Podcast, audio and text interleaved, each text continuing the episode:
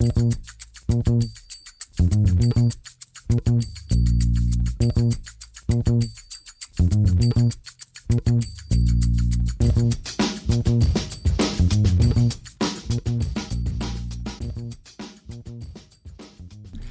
damit hallo und herzlich willkommen zu Football Rausch. Mein Name ist Tim Rausch und er ist wieder da, liebe Leute. Er ist wieder da. Rahman Ruppreil. Hallo Rahman. Hallo Tim. Ja, ich bin wieder da. Drei Wochen war ich jetzt, glaube ich, nicht da, oder? Ähm, ja. zwei? Ja, nee, wir hatten haben, eine Woche Pause. Eine Woche. Mhm. Dann die Solo-Karriere von mir, die jetzt genau. nach einer Folge geendet ist. Und jetzt genau, das ist jetzt da. die dritte Woche dann, ja. Ja, äh, ich, ich freue mich wieder da zu sein. Ja, Sommerpause hat dir gut getan? Hat mir gut getan. Einerseits auf jeden Fall. Das ähm, Ding ist, wir haben ja neben unserer Podcast-Karriere, die ja unfassbar gut läuft, Zwinker, ähm, Doch. haben wir ja Jobs. wir, haben, wir haben ja Jobs und ich bin aktuell tatsächlich viel am Arbeiten. Deswegen ähm, tat es auch ganz gut, dass Tim letzte Woche übernommen hat bei dieser Julio-Folge. Äh, ja, aber jetzt bin ich natürlich zur Stelle. Du bist zur Stelle und zwar genau pünktlich. Ähm, zu eigentlich meiner Lieblingsreihe in dem Podcast. Also ich finde das, ich kann das für mich wirklich so sagen. Ähm, ihr habt es schon im Titel gelesen, Division Previews beginnen jetzt. Ähm, jeden Montag werden wir jetzt eine Folge hochladen, wo wir die einzelnen Divisions logischerweise durchgehen. Ähm, das Ganze geht dann acht Wochen lang und dann ist es auch pünktlich zum Preseason-Start vorbei. Dann haben wir alle Divisions ähm, einmal durchleuchtet und ihr seid in unseren Augen sehr, sehr gut auf die Saison und auf die Preseason äh, vorbereitet. Und ich muss sagen, Rahman, diese Folgen, die machen mir immer besonders Spaß. Einfach mal die Teams komplett äh, auf links zu drehen, ähm, alles zu beleuchten, äh, den Kader, das Coaching, den Spielplan und, und, und, und, und. Und uns dann ein Bild zu machen, wie könnte denn Team X, wie könnte Team Y kommende Saison auflaufen, was könnte da so passieren, ähm, ist für mich immer eine der spannendsten Folgen. Ja, Und definitiv. Heute, heute dann mit der NFC East starten wir rein.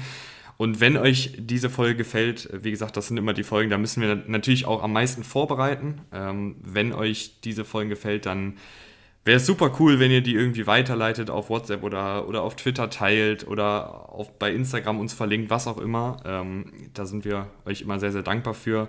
Ich habe ja tatsächlich in der Uni auch einen Kurs, äh, aktuelle Medienentwicklung, Podcast. Da wird immer gesagt, wenn die Fans oder die, die Supporter ähm, viel Mundpropaganda machen, dann hilft das mehr als jede Werbekampagne. Und da das Podcast Sparschwein relativ leer ist und wir eh keine Werbekampagnen starten können, sind wir da auf euch angewiesen.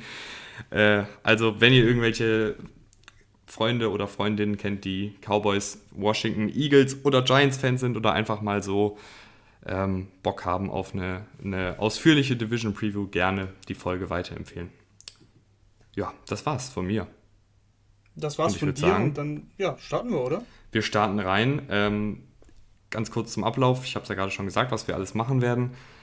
Ähm, wir fangen jetzt an mit dem schlechtesten Team aus dem Vorjahr, das heißt mit den Philadelphia Eagles, gehen dann weiter zu den Cowboys, dann zu den Giants und schlussendlich zu Washington. Äh, zu jedem Team werden wir auch dann eine Einschätzung geben, ähm, was, der, was die Bilanz da am Ende der Saison sein wird. Und damit, Rahman, würde ich sagen, starten wir rein. Philadelphia Eagles. Ja, Fangen wir Philadelphia an Eagles. mit Wo, mit der müssen, spannendsten Position. Ja, wir müssen, wir müssen ganz klar über, über Jalen Hurts reden.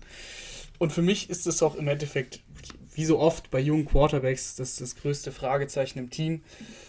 Vor allem die, die Offense. Ich meine, wenn, wenn Jalen Hurts jetzt im zweiten Jahr da nicht funktioniert, dann können wir ja ziemlich klar sagen, dass da einfach nicht so viel gehen wird. Ich hatte im Power Ranking die Eagles ja auch auf 30, was natürlich auch viele Leute kritisiert haben. Ich weiß, das ist hart. Aber ich äh, erwarte nicht allzu viel von Jalen Hurts. Und deswegen eben auch diese Platzierung in meinem Power Ranking. Er muss sich einfach als Passer steigern. Ich finde, so, da, so können wir, das kann man zumindest zusammenfassen, wenn man sich so nochmal die letzte so anguckt. Klar hat er den Eagles so einen Push gegeben. Die haben besser gespielt als mit Carsten Wentz. Was auch daran lag, dass Carsten Wentz eben irgendwie bei den Eagles dann ausgebrannt war. Aber wenn man sich das nochmal das Tape anschaut und nochmal die Spiele von Hurts ähm, als Rusher, natürlich sehr, sehr positiv aufgefallen. Das, das kannte man ja auch aus dem College. Aber als Passer äh, wirklich viele Schwierigkeiten, noch vor allem in der Mitte des Feldes, fand ich, äh, fand ich ihn ungenau und hat auch häufig, ja, ich sag mal, nicht das enge Fenster dann gesucht. Und äh, da muss er sich natürlich klar steigern, wenn die Eagles irgendwie was melden wollen. Ich habe da ein paar echt interessante Statistiken. Ähm, ist ja auch dieses Jahr das erste Jahr, dass wir ähm, das PFF-Vollabonnement haben. Ähm, und da gibt es ein Datenbank-Monster, ähm, wo die einzelnen Quarterbacks auf 369 Seiten ähm, auseinandergenommen werden. Und ja, bei Jalen Hurts äh, sieht man da einfach auch in den Statistiken, dass der einfach noch nicht der vollständige NFL-Quarterback ist. Ähm, das klingt jetzt am ersten Moment sehr hart, ähm, aber wenn man sich das einfach mal anguckt auf Tape und wenn man sich dann noch die Statistiken dazu anguckt, dann zeigt das einfach ein Bild von einem Spieler, der einfach noch nicht noch nicht ein klassischer Pocket Passing Quarterback ist. Ähm, also er hat deutliche Probleme bei der Passgenauigkeit. Ähm, also wenn man hier steht, dass zum Beispiel nur 50 Prozent der Pässe wirklich auf den Mann kamen. Ähm, 7,3 Prozent wurden zum Beispiel überworfen, 5 Prozent wurden unterworfen, 10 Prozent wurden in den Rücken geworfen. Also das ist hier wirklich sehr, sehr ähm, detailliert dargestellt. Und das hatte ich ja schon mal angesprochen. Ähm, und als ich dann äh, gesehen habe, wie die Statistik dazu ist, fand ich es auch sehr, sehr interessant. Ähm, 77% seiner Pässe waren der First Read, also der, der allererste Spieler, den er sich angeschaut hat. Der NFL-Durchschnitt ist dabei 69%. Das heißt, er ist auch einfach noch nicht so weit in seinem Spiel, dass er wirklich die Defensiven voll liest, sondern eher, er guckt auf den ersten Receiver und entweder der ist offen und ich werfe ihn zu ihm oder ich versuche halt irgendwie selber was möglich zu machen mit den Beinen. Ähm, da muss er einfach noch ein bisschen besser das Feld scannen, hat auch nur 1% seiner, seiner Pässe waren Checkdowns, also es ist wirklich einfach noch nicht so diese Routine da drin als Passer.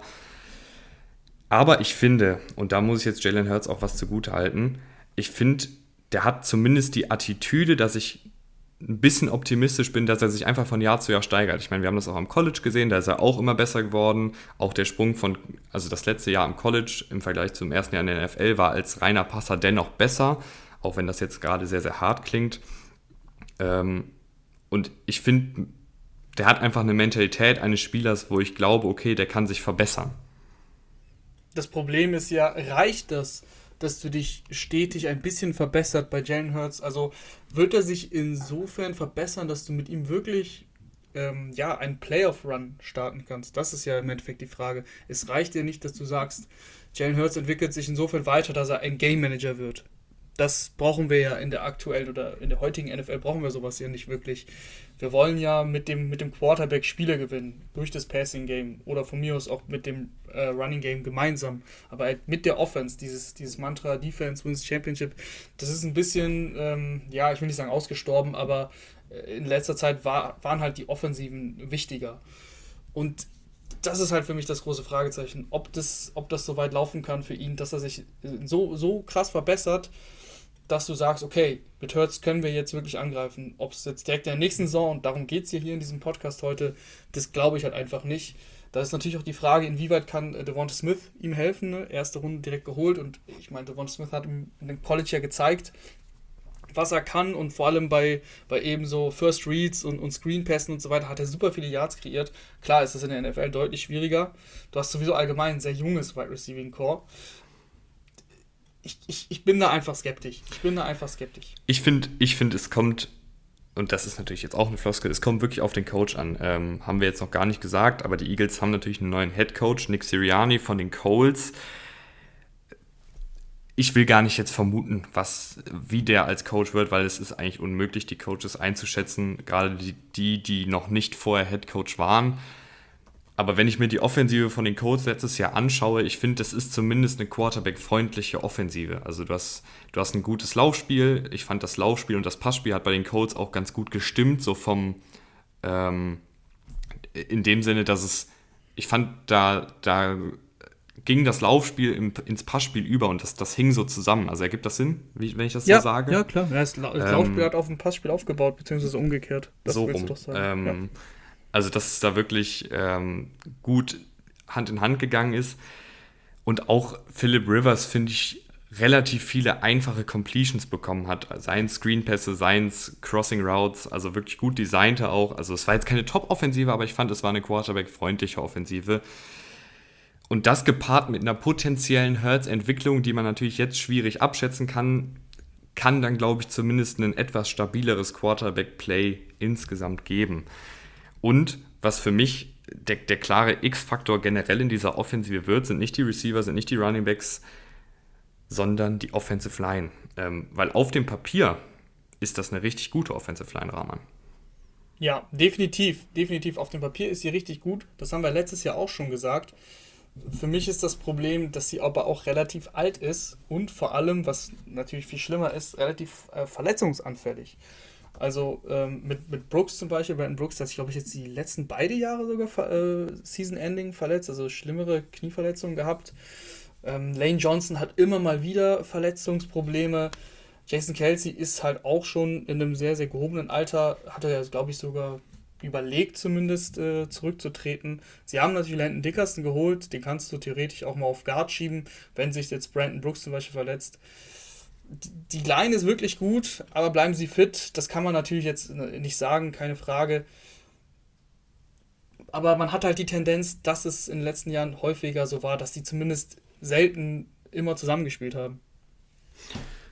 Ja, gehe ich mit. Ähm, da man ja Verletzungen nur schwierig einschätzen kann, gehe ich jetzt einfach mal davon aus, dass ein Großteil fit bleibt und ich finde, dann ist Lane Johnson äh, Top 5, Brandon Brooks vielleicht sogar Top 3, Jason Kelsey, auch wegen des Alters würde ich sagen, ist er jetzt nicht mehr einer der Elite Center. Also ich finde, da sieht man schon, dass er jetzt nicht mehr der Jason Kelsey ist, beispielsweise von dem Super Bowl Run, wo er wirklich einer der besten Center der Liga war, sondern jetzt ist er irgendwo so bei Top 10. Ähm, Immer noch gut genug, auf jeden Fall. Gut vor allem genug, mit der Erfahrung auf jeden als, Fall.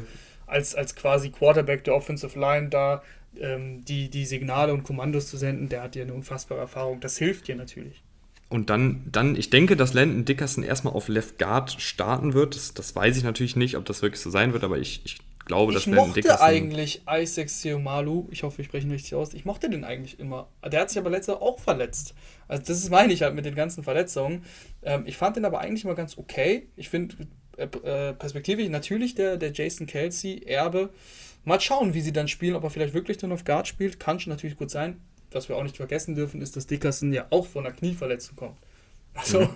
das ist, ähm, ja, wir hoffen, dass sie fit bleiben, aber ich finde, wenn wir hier über diese Mannschaft reden, dann darf man das jetzt nicht ignorieren und so naiv sein, zu sagen, die bleiben jetzt alle gesund. Ja, und dann äh, einziges Fragezeichen ist für mich noch Left Tackle. Ähm, Andrew Dillard, ehemaliger Erstrundenpick vor zwei Jahren, bisher eigentlich immer verletzt, aber damals vor dem Draft zumindest einer der besseren Pass Protector. Kein Überathlet, aber ein solider Pass Protector im Idealfall. Ähm, hoffentlich bleibt er mal gesund, kann sich jetzt im Training Camp beweisen. Oder, oder Jordan Mailata startet. Ähm, ist dieser, ich weiß nicht, ob es ein paar von euch mitbekommen haben, der war mal ein ähm, Rugby-Spieler. Äh, Rugby-Spieler? Ja, ne? In Australien. Ja, ja, ja. ja. Ähm, und der hat echt eine gute Entwicklung gemacht. Also hat auch, hat auch letztes Jahr gespielt. Ähm, natürlich jetzt noch nicht ein Top-Tackle, aber dafür, dass der noch, ähm, ich sag mal so, ungeschliffen ist, äh, ist, war das schon solide. Es war jetzt nicht, nicht mega gut, aber es war solide. Und wenn der noch einen Schritt nach vorne machen kann, ich habe auch gesehen, dass er mit der ersten Garde trainiert. Das ist natürlich jetzt zum jetzigen Trainingszeitpunkt noch, heißt natürlich noch gar nichts. Ähm, dann gibt es noch Jack Driscoll, äh, ehemaliger Viertrunden-Pick letztes Jahr, auch Tackle. Vielleicht probieren sie ihn auch nochmal auf Left Tackle aus. Ich glaube, dass du da aus den drei Spielern irgendeinen soliden Starter bekommen wirst. Ähm, und generell muss ich sagen, gefällt mir dieses Jahr die Kadertiefe in der Offensive Line besser als letztes Jahr. Also auch Nate Herbeck, den sie als undrafted Free Agent vor zwei Jahren geholt haben, hat letztes Jahr auch gespielt, weil eben alles verletzt war und war auch ganz solide. Also mir gefällt die Offensive Line, mir gefällt die Kadertiefe.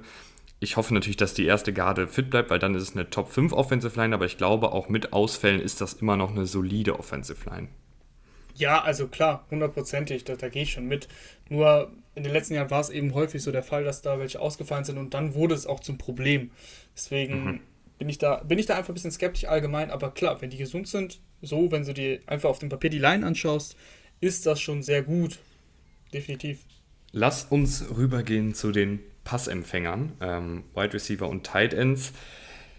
Zach Ertz ist noch im Kader. Glaubst du, der wird auch noch am Kader sein zur Saisonbeginn? Ganz, ganz schwierig. Äh, ich glaube eigentlich nicht. Die Trade-Gerüchte halten ja schon echt lange an. Das ist, ja, Zach Ertz bei den Eagles, da, da, da stimmt es auch zwischenmenschlich, glaube ich, einfach nicht mehr, weil die Eagles ihn eben nicht verlängern wollten. Schwierig da dann ist, ist zu schaffen, dass, dass du das Verhältnis gerade biegst. Und das ist, glaube ich, schon wichtig, einfach damit du deine Leistung auch bringen kannst. Denn Zach Ertz ist ja immer noch ein sehr, sehr guter Tight End.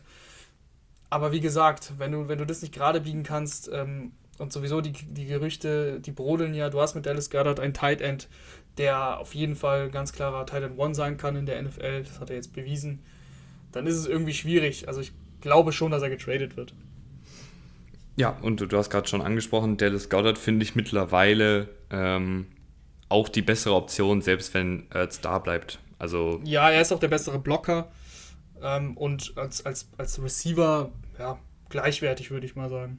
Ich finde, er ist einfach noch ein bisschen dynamischer. Also Ertz war ja nie dieser Überathlet, der irgendwie noch drei Leute äh, weggetruckt hat und da mächtig Yards nach dem Catch kreiert hat, sondern er war ja eher dieser Finesse-Tight End, der die Bälle sicher gefangen hat, aber jetzt nicht viel nach dem Catch gemacht hat, solide Routen gelaufen ist, aber sowas hält sich natürlich auch nur eine gewisse Zeit in der NFL. Wenn du dann Verletzungen hast, wenn du älter wirst, dann klappt das auch nicht mehr so gut und Goddard ist da einfach als Athlet besser und ich glaube jetzt mittlerweile auch einfach als Tight End besser. Wenn da wirklich die, die Brücke verbrannt ist zwischen Ertz und den Eagles, ist es vielleicht am besten, wenn er geht ähm, oder wenn er getradet wird. Warten wir mal ab. Dann haben sie noch Richard Rogers auf Tight End, der zumindest in den Snaps, die er letztes Jahr gespielt hat, tatsächlich ganz gut aussah. Ist ja so ein Journeyman Tight End, der mal bei den, bei den Packers diesen unfassbaren Hail Mary Catch gemacht hat.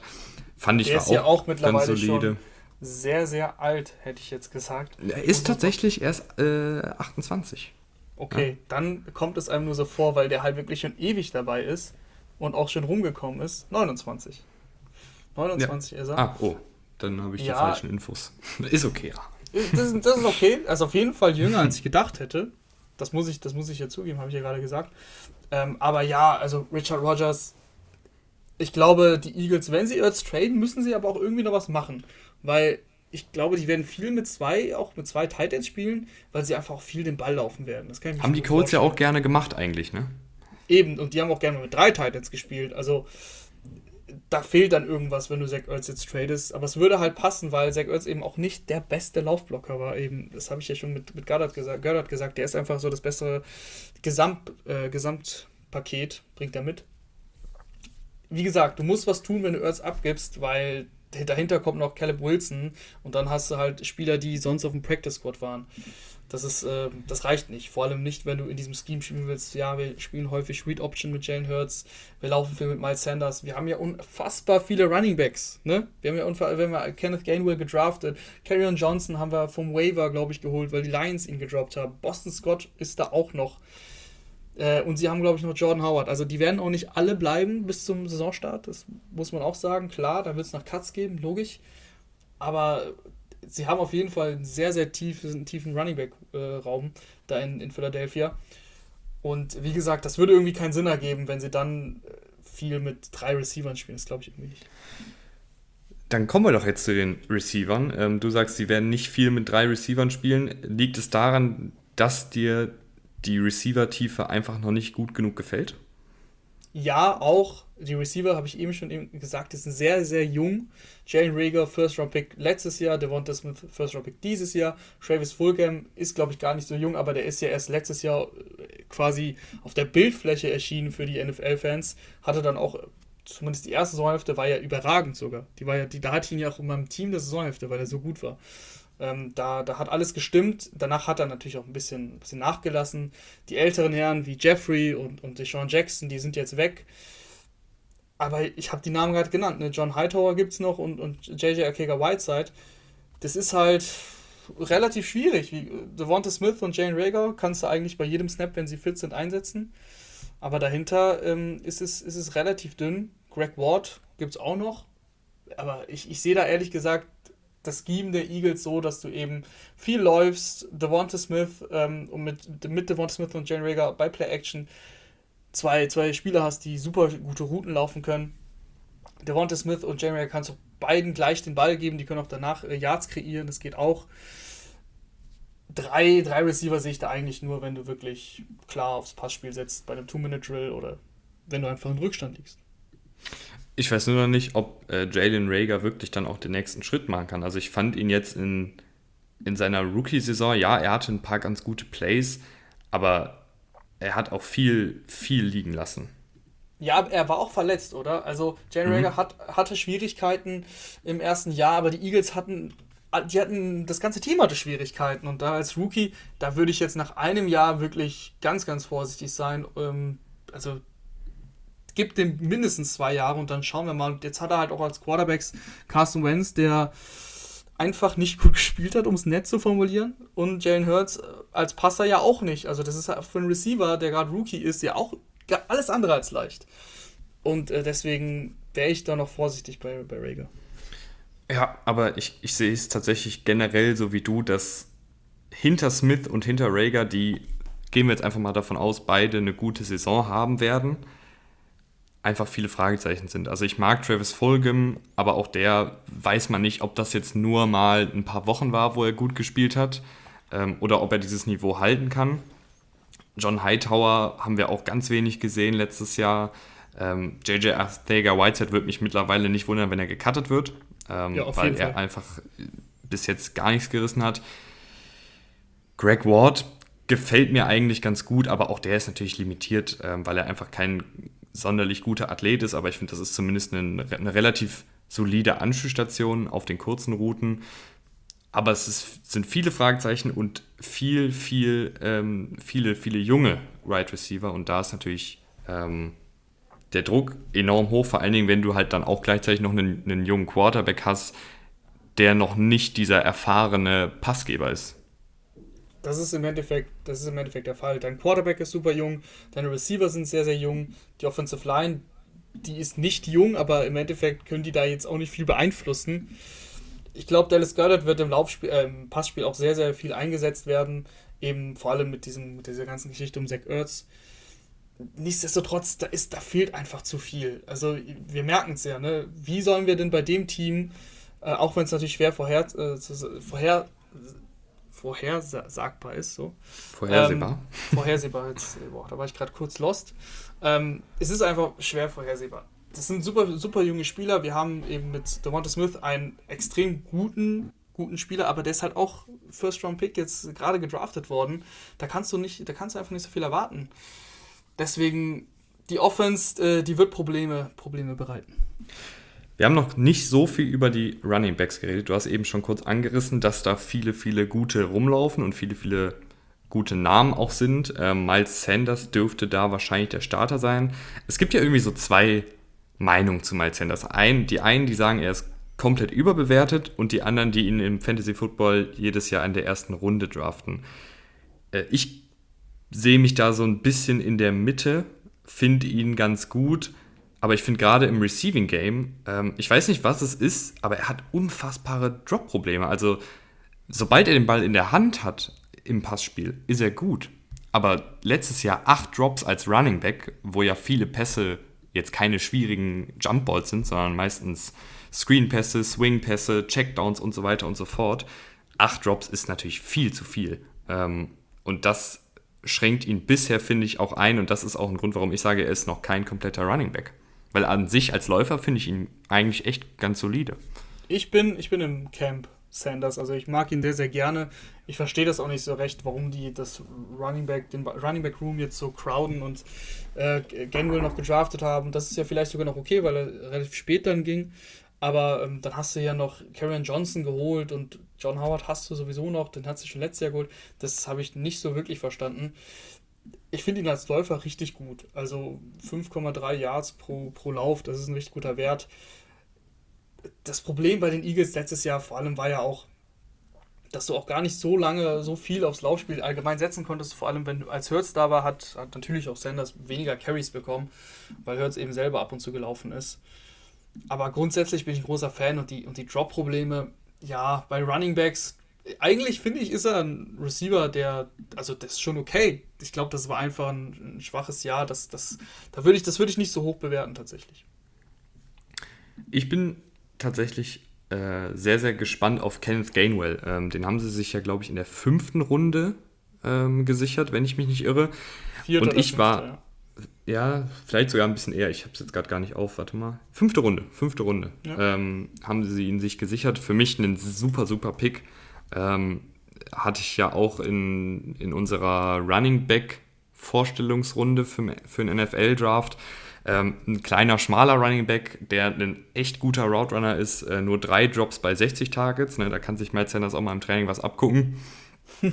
Super beweglich. Ähm, und mein NFL-Vergleich war hochgegriffen Austin Eckler. Ähm, und ich glaube wirklich, dass das Kenneth Gainwell, wenn Sanders diese Drop-Probleme nicht in den Griff bekommt, der Third Down Back da werden kann. Und dann wiederum kann sich Hertz vielleicht auch auf ihn verlassen bei Checkdowns, ähm, wenn er Druck bekommt, dass du da einfach diese Sicherheitseinspielstation hast, ähnlich wie es die Codes mit Naheem Heinz zum Beispiel hatten, ähm, dass dann auch Nick Sirianni sagt, weißt du was, wenn du Druck hast, wenn dein erster Read nicht offen ist, dann wirf ihn einfach zu Gainwell, der fängt die Piff und der läuft dann ein paar Yards und äh, du wirfst hier keine wilde Interception oder versuchst irgendwie auf eigene Faust was zu reißen, wenn, wenn gar nichts möglich ist.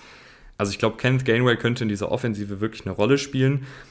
Und das gleiche gilt auch für Carrion Johnson, weil Carrion Johnson mag ich eigentlich auch als Running Back. Der hatte nur echt viele Verletzungen, aber wenn er auf dem Feld ist, finde ich ihn gar nicht so schlecht als diesen All-Round-Back, der von allem so ein bisschen kann. Ich weiß nicht. Also, du hast mit Miles Sanders, äh, finde ich, einen sehr guten Running Back. Kenneth Gainwell wird sehr, sehr viele Third Downs spielen. Also, diese Drop-Probleme, darüber müssen wir wahrscheinlich gar nicht reden, weil er wenig als Receiver dann eingesetzt wird. Das ist dann aber auch okay grundsätzlich, also für Fantasy-Spieler ist sowas immer eine Katastrophe, aber grundsätzlich ist es ja eigentlich gut, dass du deinem Running Back jetzt nicht alles machen lässt, einfach weil die Position auf der Position ist einfach zu schnell, dass was passiert, Verletzungen und so weiter. Carrion Johnson, nee, ehrlich gesagt, Boston Scott finde ich den besseren Running Back. Der hat sich echt gemacht bei den Eagles. Den darf man nicht unterschätzen. Auch wenn Miles Sanders mal verletzt war und das kam vor, hat Boston Scott echt gut ausgesehen. Auch wenn er klein ist, schmächtig und man denkt eigentlich, wie, wie schafft er das auf dem NFL-Feld? Das sah gut aus. Und ehrlich gesagt hat mir Karrion Johnson bei den Lions einfach nicht genug gezeigt, warum ich jetzt Boston Scott cutten soll. Äh, über John Howard hast du jetzt nicht geredet. Also, du hast ja fünf Running Backs und ich weiß jetzt nicht, ob sie mit. Also, einen cutten sie ja safe. Aber gehen sie dann wirklich mit vier Running Backs, also mit Sanders, mit Scott, mit Johnson und mit Gainwell in die Saison? Kann sein, aber ich bin mir da nicht sicher. Vielleicht landet einer auch auf dem Practice Squad. Ich bin mir zumindest sicher, dass die Defensive der Eagles ähm, schwierig wird. Und zwar nicht wegen der Defensive Line, mit der wir jetzt starten werden, ähm, weil die Defensive Line, die finde ich, ist auch wieder sehr, sehr gut gespickt, ähnlich wie in der Offensive Line. Viele ältere Spieler, die aber eine Menge Qualität mitbringen. Ich würde sogar fast, also ohne jetzt alle Defensive Lines analysiert zu haben bisher, fast Top 5 sagen. Also das ist vor allem in der Tiefe extrem gut. Sie haben jetzt noch Ryan Kerrigan geholt, der bei Washington echt über Jahre sehr, sehr konstant gespielt hat, den du immer reinwerfen kannst jetzt bei, bei Pass-Rushing-Situationen. Äh, Josh Sweat ist noch ein junger Spieler, der aber echt auch Ansatz, gute, gute Ansätze gezeigt hat. Und ansonsten mit Hargrave, Cox, Brandon Graham, Derek Barnett, ja, ist jetzt, war First-Round-Pick vor, ich glaube, vier Jahren mittlerweile. Hm, hat jetzt nicht so mega gespielt, aber okay, vor allem in dieser Kombination mit diesen ganzen, mit so vielen Spielern, ähm, da kannst du ja rotieren. Also das ist wirklich eine sehr, sehr gute äh, Defensive Line. Ja, finde ich auch. Letztes Jahr waren sie, glaube ich, Platz 2 in Sex oder Platz 3 in Sex. Ähm, und ich glaube, dass sie dieses Niveau nicht ganz halten können, weil ich denke, dass, dass Brandon Graham und Fletcher Cox vielleicht noch mal einen kleinen Schritt zurück machen. Ähm, aber ich glaube, dass diese Defensive Line trotzdem gut sein wird. Ähm, Brandon Graham letztes Jahr noch 56 Pressures aufgelegt, auch ein Fletcher Cox 43 aufgelegt, nicht mehr der Fletcher Cox von vor drei, vier Jahren, äh, der da 70, 80 Pressures gesammelt jünger. hat. Wird auch nicht jünger. Wird auch nicht jünger.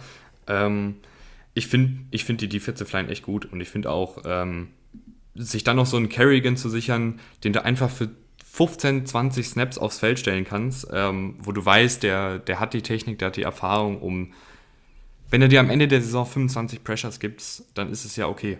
Ähm, das finde ich echt gut. Und wo, auf wen ich wirklich sehr, sehr gespannt bin bei den Eagles, ist Milton Williams, äh, Drittrunden-Pick dieses Jahr. Körperbau und Athletik von Aaron Donald, und das meine ich nicht nur als übertra nicht übertrieben, sondern es ist wirklich staturmäßig und athletisch, äh, hat der die Werte von Aaron Donald. Äh, ihm fehlt es natürlich an Spielintelligenz, an Technik, ähm, das, was Aaron Donald eben so besonders macht.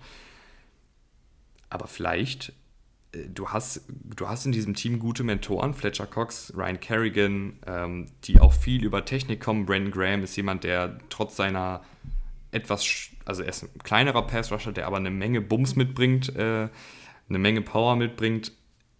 Ich, vielleicht lernt Milton Williams dann ähm, den Pass-Rush in- und auswendig, guckt sich viel von denen ab und wird da ein richtig, richtig guter Pass-Rush-Spezialist. Äh, Vor allen Dingen, weil er halt in diese Rotationsrolle am Anfang schlüpfen wird. Also der wird ja nicht, äh, wird ja nicht das ganze Spiel durchspielen. Nee, also ähm, Milton Williams wird am Anfang nicht viele Snaps sehen, wird aber eben, wie du gesagt hast, vor allem weil Fletcher Cox nicht jünger wird, äh, immer mal wieder reingeschmissen werden. Und im, im ganzen Konstrukt, das ja wie gesagt sehr gut ist, kann auf jeden Fall viel lernen und da auch ein bisschen für Alarm sorgen. Mal schauen, wie sich sein Spiel im Endeffekt mit der Statur und so weiter dann auf die NFL überträgt. Es kann auch sein, dass, dass wir Milton Williams in zwei Jahren nicht mehr in der NFL sehen, weil es halt nicht funktioniert hat. Das kann, das kann passieren.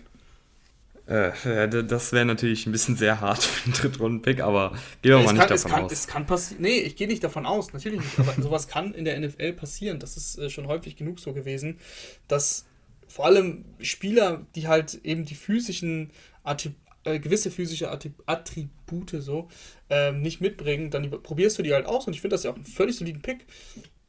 Aber wenn es nicht klappt, das wissen wir jetzt, stand heute ja nicht, dann kann es auch mal schnell vorbei sein. Aber ähm, ich will ja nicht den Teufel an die Wand malen. Also die Defensive Line ist, ist sehr, sehr gut und auch ein Milton Williams kann in dieser Defensive Line für Furore sorgen. So ist nicht.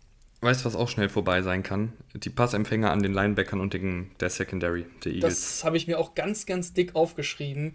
Coverage äh, sehe ich eigentlich keine. Darius Slay letztes Jahr schon abgebaut. Vielleicht in seinem zweiten Jahr in Philadelphia zeigt er wieder den alten Derek Slay. Aber, aber selbst wenn, selbst wenn, wer soll denn dahinter dann noch irgendwie Coverage spielen? Also stand jetzt äh, startet da Avante Maddox, der sich letztes Jahr auch nicht gerade mit Ruhm bekleckert hat. Ähm, ich ich finde es total schwierig. Also ich würde sagen, wir fangen mal an mit den, mit den Linebackern. Ähm, da haben sie jetzt TJ Edwards, Alex Singleton und das ist jetzt so das, das Nickel-Paket. Wahrscheinlich vielleicht auch Eric Wilson, den sie von Minnesota haben. Einen, einen Linebacker, der nicht gut in der Laufverteidigung ist, dafür aber zumindest ein paar gute Ansätze in Coverage hat. Also ich kann mir tatsächlich vorstellen, dass Wilson, wenn es ein klares Passing Down ist, spielen wird.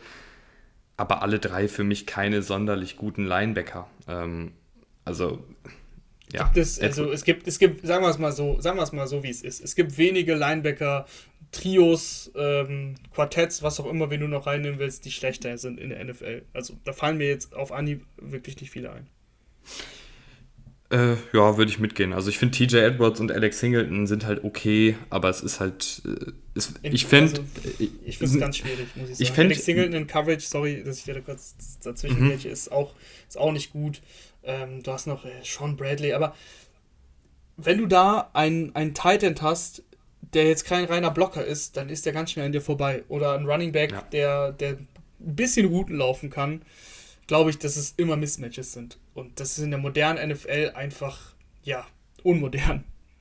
Ja, das, das, da, da gehe ich mit. Ähm, ja, und dann, ich weiß nicht, Evonte Maddox in, hat auch letztes Jahr echt nicht gut gespielt, ähm, hat dann auch sechs Spiele verpasst. Ähm, und Darius Slay ist für mich da echt auch bisher echt nicht gut. Also es, ich weiß auch nicht, ob er überhaupt nochmal zurückfinden kann zu der alten Form. Ähm, es ist jetzt schon die letzte Saison, die gut war, war 2018. Das letzte Jahr bei Detroit war nicht gut. Das erste Jahr bei den Eagles war nicht gut. Er ist mittlerweile auch Ü30, was für einen Cornerback halt immer nochmal schwieriger ist. Und ich finde, man hat in Spielen wie gegen Seattle gesehen, wo dann halt ein DK Metcalf äh, ihn einfach in Grund und Boden läuft, weil er da physisch nicht mehr mithalten kann. Ähm, und ich weiß halt nicht, ob das sich jetzt nochmal ändern kann. Die einzige Hoffnung, die ich da habe, ist das natürlich, ähm, jetzt habe ich, jetzt ist mir der Name entwischt, aber der neue, der neue Defensivkoordinator der Eagles äh, war vorher der Secondary Coach der Colts. Und da hat ja ein Xavier Rhodes zum Beispiel letztes Jahr nochmal so seine Karriere einen zweiten Frühling gehabt. Vielleicht ist da für Darius Slay noch was drin, aber ansonsten, ich sehe dieses Secondary sehr, sehr kritisch. Ja, also gehe ich, geh ich komplett mit. Du hast Anthony Harris geholt das ist eine gute Verpflichtung, das auch vor allem eine günstige Verpflichtung. Der wird, der wird die schon die Secondary stabilisieren. Als Free Safety ist er wirklich ein guter Mann. Auch wenn er letztes Jahr bei den, bei den Vikings ein bisschen nachgelassen hat. Aber ähm, trotzdem, ob das reicht, das ist halt die Frage. Und das glaube ich halt eben nicht. Die Eagles, äh, ich weiß auch ehrlich gesagt nicht so wirklich, wer, wer da ähm, den dritten, also den, den Nickelback dann gibt, ob es Quan äh, Wallace ist oder, oder Zach McPherson, weiß ich ehrlich gesagt gerade nicht. Aber auch, egal wer es ist, macht mir jetzt als, als äh, Offense auch keine Angst. Und in der, in der NFL brauchst du ja heutzutage nicht nur zwei oder drei Cornerbacks, am besten hast du sogar vier, ähm, damit du mal auf gewisse Situationen reagieren kannst. Es gibt ja genug Coverages, Dime-Packages, wo du halt so mit vier Cornerbacks dann spielst es ist einfach zu wenig. Es ist zu wenig. Du hast, du hast einen sehr guten Pass Rush, das haben wir gesagt. Aber dahinter ist es einfach zu wenig. Und wenn der Pass Rush nicht ultra dominant spielt, dann bringt er dir auch nicht so viel, weil so lange wird die Coverage hinten halt nicht halten. Ich würde sagen, wir gehen mal rüber zu den äh, Predictions, Rahman. Eagles, was wird's nächstes Jahr? Wir haben jetzt ja 17 Spiele, die wir tippen müssen. Ne, ich hoffe, du oh. hast das mit einberechnet. Habe ich natürlich nicht. Aber ähm, dann, dann muss ich kurz nochmal überlegen. Ja, 17 Spiele. Ich, ich bin hart. Ich, ich bin hart und sage 4-13. Boah, das ist echt hart. Also ich, ich, ja. ich, ich habe 5-12. Ja, wow, das also, ist so nur ein Sieg ja. ja, immerhin. Ja, immerhin, das stimmt. Aber ich dachte tatsächlich jetzt, dass du mit sechs Siegen um die Ecke kommst. Nee. Nee, ich muss da ja auch, wenn ich sage, die Eagles sind 30. in meinem Power Ranking und so weiter und so fort, dann muss ich jetzt die Linie durchziehen. Vier, vier Siege wäre schon, ja doch, vier Siege schaffen sie schon, aber es wird eine enttäuschende Saison. Andererseits gehst du ja auch ein bisschen davon aus bei den Eagles. Das wird jetzt ein Jahr zum Entwickeln für Jalen Hurts und zum Checken für die Eagles. Ist es unser Future Quarterback? Und wahrscheinlich kannst du im nächsten Draft dann schon wieder neuen draften, wenn es eben nicht gelaufen ist, beziehungsweise wenn es so läuft, wie wir glauben. Ja, ich, äh, ich denke, dass sie ein paar Spiele gewinnen werden, ähm, wenn Der die beiden Lines. ist nicht ganz so hart. Ja, das obwohl am Anfang ist auch direkt San Francisco da. Ja, klar, du spielst gegen die Chiefs, du spielst gegen die Niners, du spielst gegen die Bucks. Also ist auch nicht, ist auch nicht leicht, aber du spielst auch gegen die Lions, du spielst äh, hier natürlich gegen die Jets und die, deine Division ist ja auch nicht die beste Division äh, der Liga. Das, deswegen ähm, geht das schon. Ich glaube, die, glaub, die Eagles können ein paar Spiele rausholen, wenn sie an der Line dominieren, wenn sie einen Gegner kriegen, der vielleicht nicht den besten Pass hat. Ähm, oder, oder, halt eine schlechte Laufverteidigung. Ja, und nicht die beste Offensive Line. Ähm, ich glaube, dann können sie ein paar Spiele gewinnen. Aber sobald es halt gegen Gegner geht, die 30 Punkte auflegen können, sehe ich halt nicht wirklich, dass Jalen Hurts da in so ein Shootout gehen kann und da mithalten kann. Das, Ganz genau. Ist, Stand jetzt sehe ich diese Entwicklung noch nicht. Ähm, ich hoffe, die Eagles ähm, haben mit Hurts den, den Quarterback der Zukunft, weil ich ihn als Spieler ganz cool finde und als, als Typen auch ganz cool finde.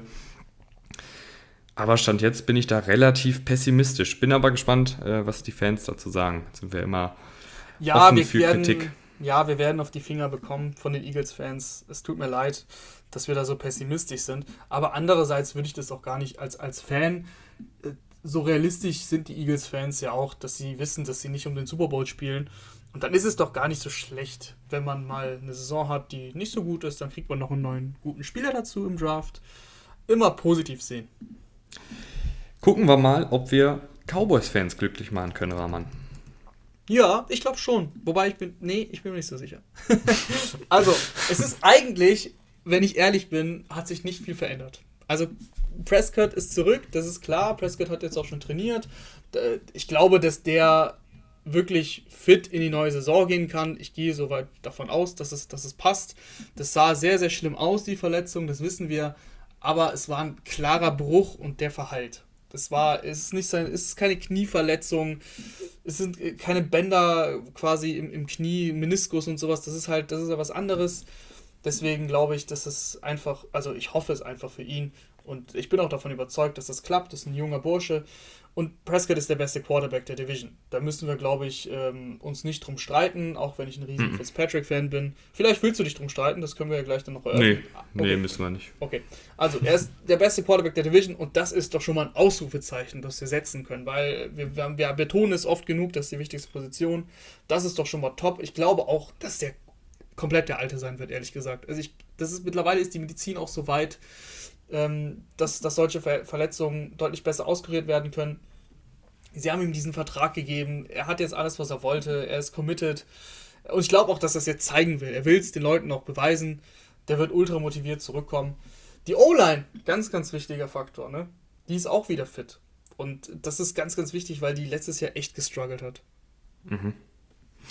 Gehe ich mit. Äh, also ich, ich glaube, wir müssen gar nicht sonderlich viel über Prescott reden. Äh, ich finde, Prescott ist ein, ein guter, nicht großartiger Quarterback und auf jeden Fall der Beste in der Division. Ähm, und ich glaube, dass er auch vom Typ her, du hast es gerade schon gesagt, der wird, äh, der wird jetzt Feuer unterm Hintern haben. Ja, ähm, ich glaube, der, der will zeigen, dass er diesen Vertrag verdient hat, um den er ja auch echt lange gekämpft hat, äh, muss man ja auch sagen. Absolut. Äh, aber ich traue es ihm auf jeden Fall zu. Also ich, ich denke, dass Prescott da diese Division vielleicht sogar dominieren kann, werden wir gleich sehen in unseren, äh, in unseren Predictions. Aber es steht und fällt auch so ein bisschen damit, was so um ihn herum passiert. Äh, du hast gerade schon die Offensive Line angesprochen und ich finde, es ist eigentlich ein ähnliches Bild wie bei den Eagles, dass du echt viele gute Spieler auf dem Papier hast, ähm, aber auch ein Zach Martin, ein Tyron Smith werden nicht jünger. Auch Lale Collins ist zwar noch nicht so alt, aber hatte jetzt auch eine, eine schwere Verletzung letztes Jahr. Aber wenn die drei spielen, sind die auch sehr, sehr gut. Ähm, Connor Williams, ein Guard, den sie vor drei Jahren geholt haben, ist auch solide. Ist, würde ich jetzt sagen, noch nicht auf, auf Top-Niveau, aber ist jetzt auch niemand, wo man sich Sorgen machen muss. Tyler Biadasch, der Center, äh, letztes Jahr Rookie gewesen, war einer der schwächeren Center, aber auch der mit einem Jahr mehr Erfahrung und vor allen Dingen mit mehr Talent um ihn herum wird wahrscheinlich auch besser aussehen. Und dann gefällt mir in der Offensive Line auch wieder, hier auch wieder, die Kadertiefe. Du hast einen Conan McGovern, äh, Drittrunden-Pick 2019, der ganz okay spielen kann, Center und Guard. Und du hast äh, underrated Verpflichtung, Tai Nseki. Ähm, unfassbar alter, unfassbar alter Tackle, aber ich, ich finde, er ist ein guter Mann. Ähm, vor allen Dingen als Backup.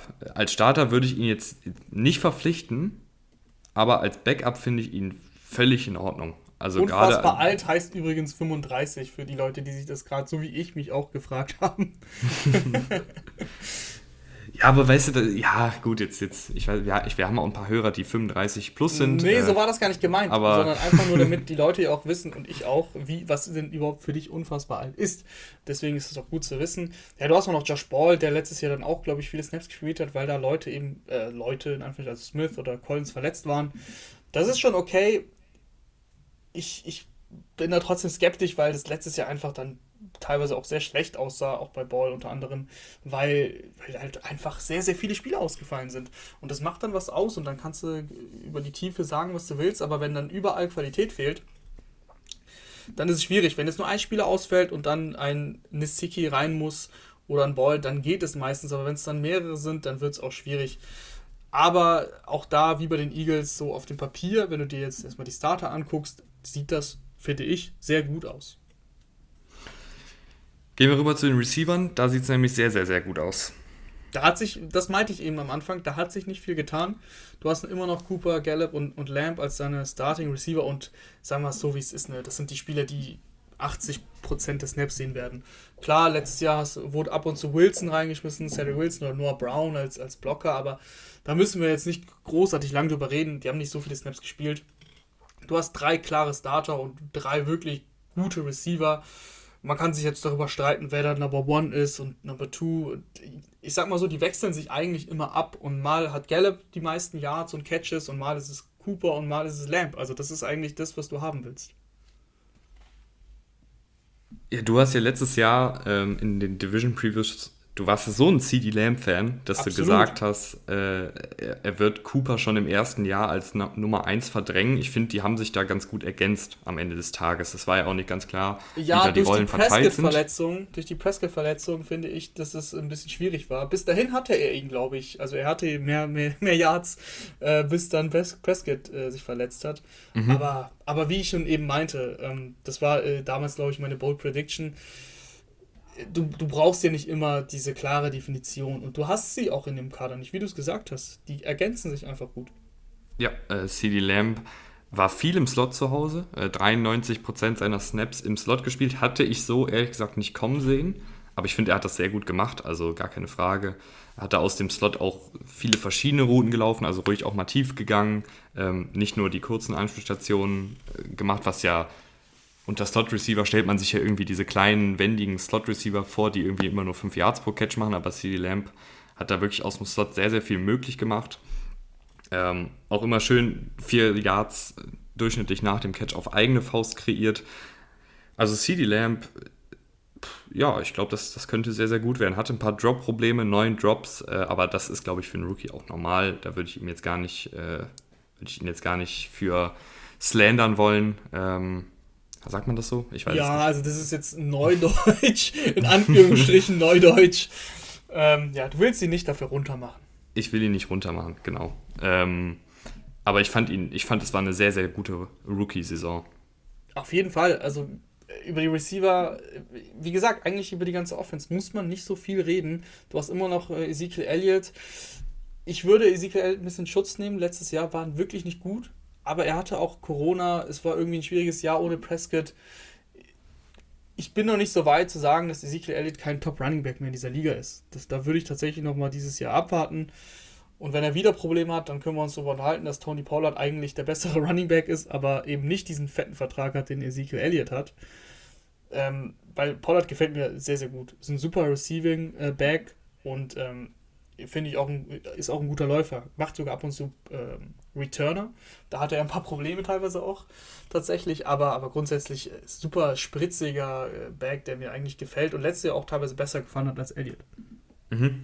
Ähm, letzter Satz noch zu den Receivern, äh, weil du wolltest, hast jetzt schon damit abgeschlossen. Ich würde noch ein Auge auf Semi Fihoko werfen. Äh, den haben sie in der fünften Runde geholt. Ist prinzipiell DK Metcalf auf Ebay, also von der Statur her ähnlich wie DK Metcalf, Geschwindigkeit auch ähnlich, bisschen langsamer. Vielleicht ist da noch was drin, ähm, vor allem mit Prescott, der ja, finde ich, einen sehr, sehr schönen, tiefen Contested Catch Ball werfen kann. Äh, also ich finde, Prescott wirft ja viele von diesen Contested Catches, die aber so gut platziert sind, dass es für die Receiver einfacher ist, den Contested Catch dann auch wirklich zu fangen, wenn das Sinn ergibt. Ja, aber ähm, du meinst, glaube ich, Semi Feoko ist äh, nicht, nicht, nicht DK Metcalf auf Ebay, sondern bei Wish bestellt, oder? Ja, also ich wollte ja, wollen wir meinen eigenen Dreh machen. Ja, ja, ja. Ist okay. Aber äh, gehen wir rüber zu Tony Pollard. Äh, ich finde Tony Pollard sehr, sehr gut. Ich habe letztes Jahr schon, schon gesagt, dass ich den fast schon besser finde als Elliott. Da war er, glaube ich, noch relativ unbekannt. Ähm, und er hat auch letztes Jahr echt gut gespielt. Also 4,3 Yards pro Lauf, ähm, 3,59 davon äh, After Contact mit einem Defensivspieler. 23 äh, Forced Miss Tackles, also 23 Mal hat er einen Gegenspieler aussteigen lassen. Ist schon sehr, sehr gut, sehr, sehr elusive. Und ich würde mir tatsächlich wünschen, dass sie vielleicht auch so ein bisschen wie die Packers ähm, mit, mit Jamal Williams und Aaron Jones mal ein paar Two Running Back Packages aufs Feld bringen. Also wo dann einfach Elliott und Pollard im Backfield stehen. Dann kann man ja immer noch mal schauen, was man macht, weil ich finde, beide können auch den Ball fangen. Ich, ich würde mir da ein bisschen Kreativität wünschen ja, Kreativität ist ein gutes Stichwort. Du hast halt. Wie spielst du dann? Spielst du dann mit ähm, drei, drei Receiver und zwei Runningbacks? Ver verzichtest du auf den Tight End? Ist ja selten ja, Tight End ist keiner da. Tight ja, ist ja auch keiner da. Unterschätzt mir nicht Blake Jarvin. Ich mag ja, Blake ich, Jarvin. Ich weiß. Ich vor weiß. allem, vor allem in diesem, in dieser Mannschaft brauchst du keinen dominanten Tight End du hast ja drei super Receiver und einen Running Back, der eben der bestbezahlte Running Back der Liga ist und dann Backup, der ja auch noch super ist. Da brauchst du jetzt keinen äh, Travis Kelsey auf Titan. Klar, wäre schön, wenn du ihn hättest. Aber eben, es gibt, es gibt wenige Mannschaften, die ohne Tight End äh, spielen. Das ist einfach selten der Fall, weil der Tight End eben so variabel einsetzbar ist.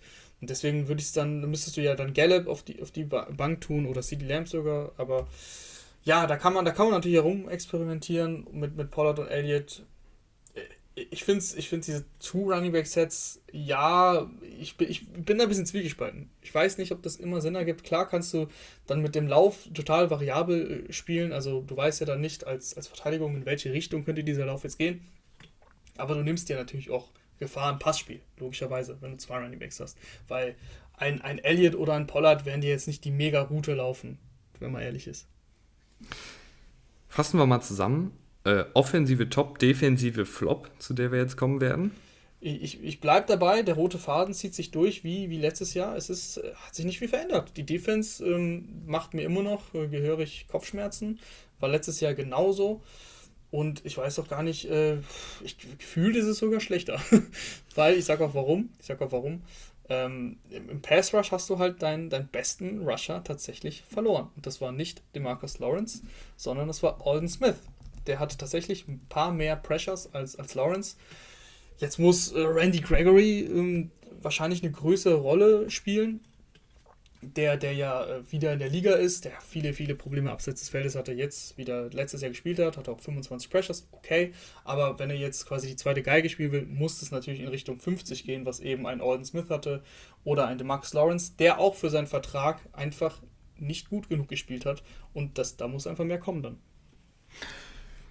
Ich mache mir ehrlich gesagt gar nicht so große Sorgen um Randy Gregory und DeMarcus Lawrence. Ich glaube, dass die ganz gut Pressure kreieren können. Was mir wirklich Sorgen bei den Cowboys macht, ist die Interior Defensive Line. Ähm, du hast jetzt Dan Quinn, über den wir jetzt auch mal kurz reden können. Dan Quinn, ähm, ehemaliger Head Coach der Falcons, kommt jetzt dahin zu den Cowboys, soll jetzt diese Defensive stabilisieren hat auch schon gesagt, dass er so ein bisschen scheme-mäßig variieren will. Also er will ein paar 4-3-Looks und ein paar 3-4-Looks bringen. Also wisst ihr hoffentlich, was das ist.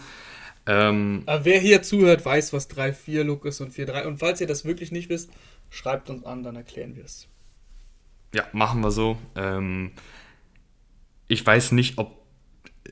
Also diese Defensive ist eh schon manchmal wie ein, ein Huhn ohne Kopf. Wenn du jetzt noch anfängst, das Scheme so krass zu variieren.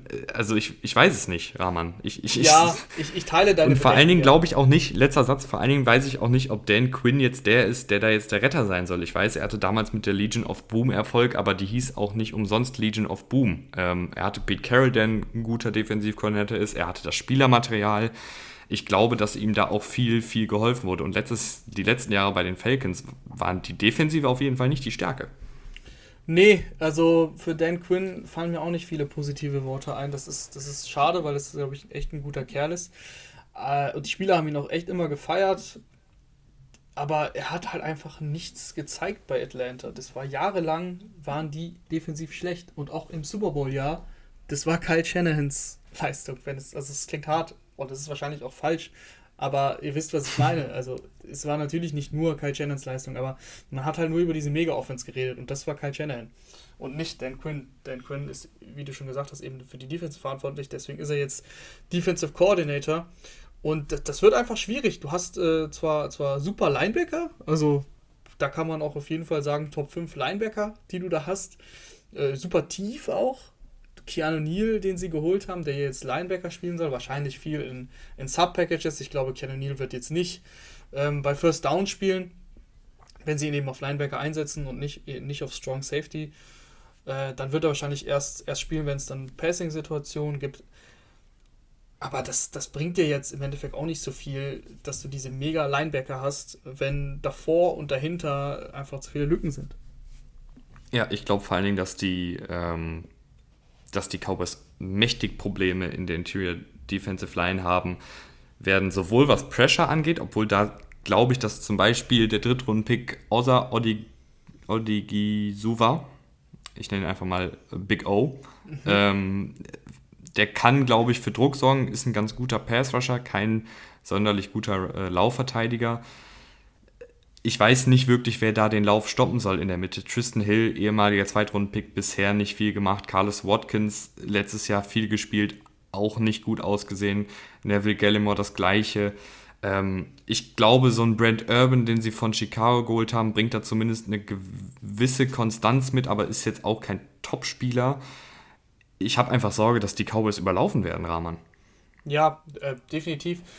Sie haben zumindest, das habe ich ja gerade schon angedeutet, sehr, sehr gute Linebacker. Vielleicht können die da genug äh, Löcher stopfen, dass es, dass es nicht zum Problem wird, das Laufspiel. Aber klar, Interior Defensive Line ist sehr, sehr dünn besetzt, auf jeden Fall. Also ich, ich denke mal, dass sie mit Gallimore und Hill starten werden, aber da kann auch irgendwann eben Big O, wie du ihn nennst, äh, ganz schnell reinrutschen, weil es einfach wirklich relativ dünn ist.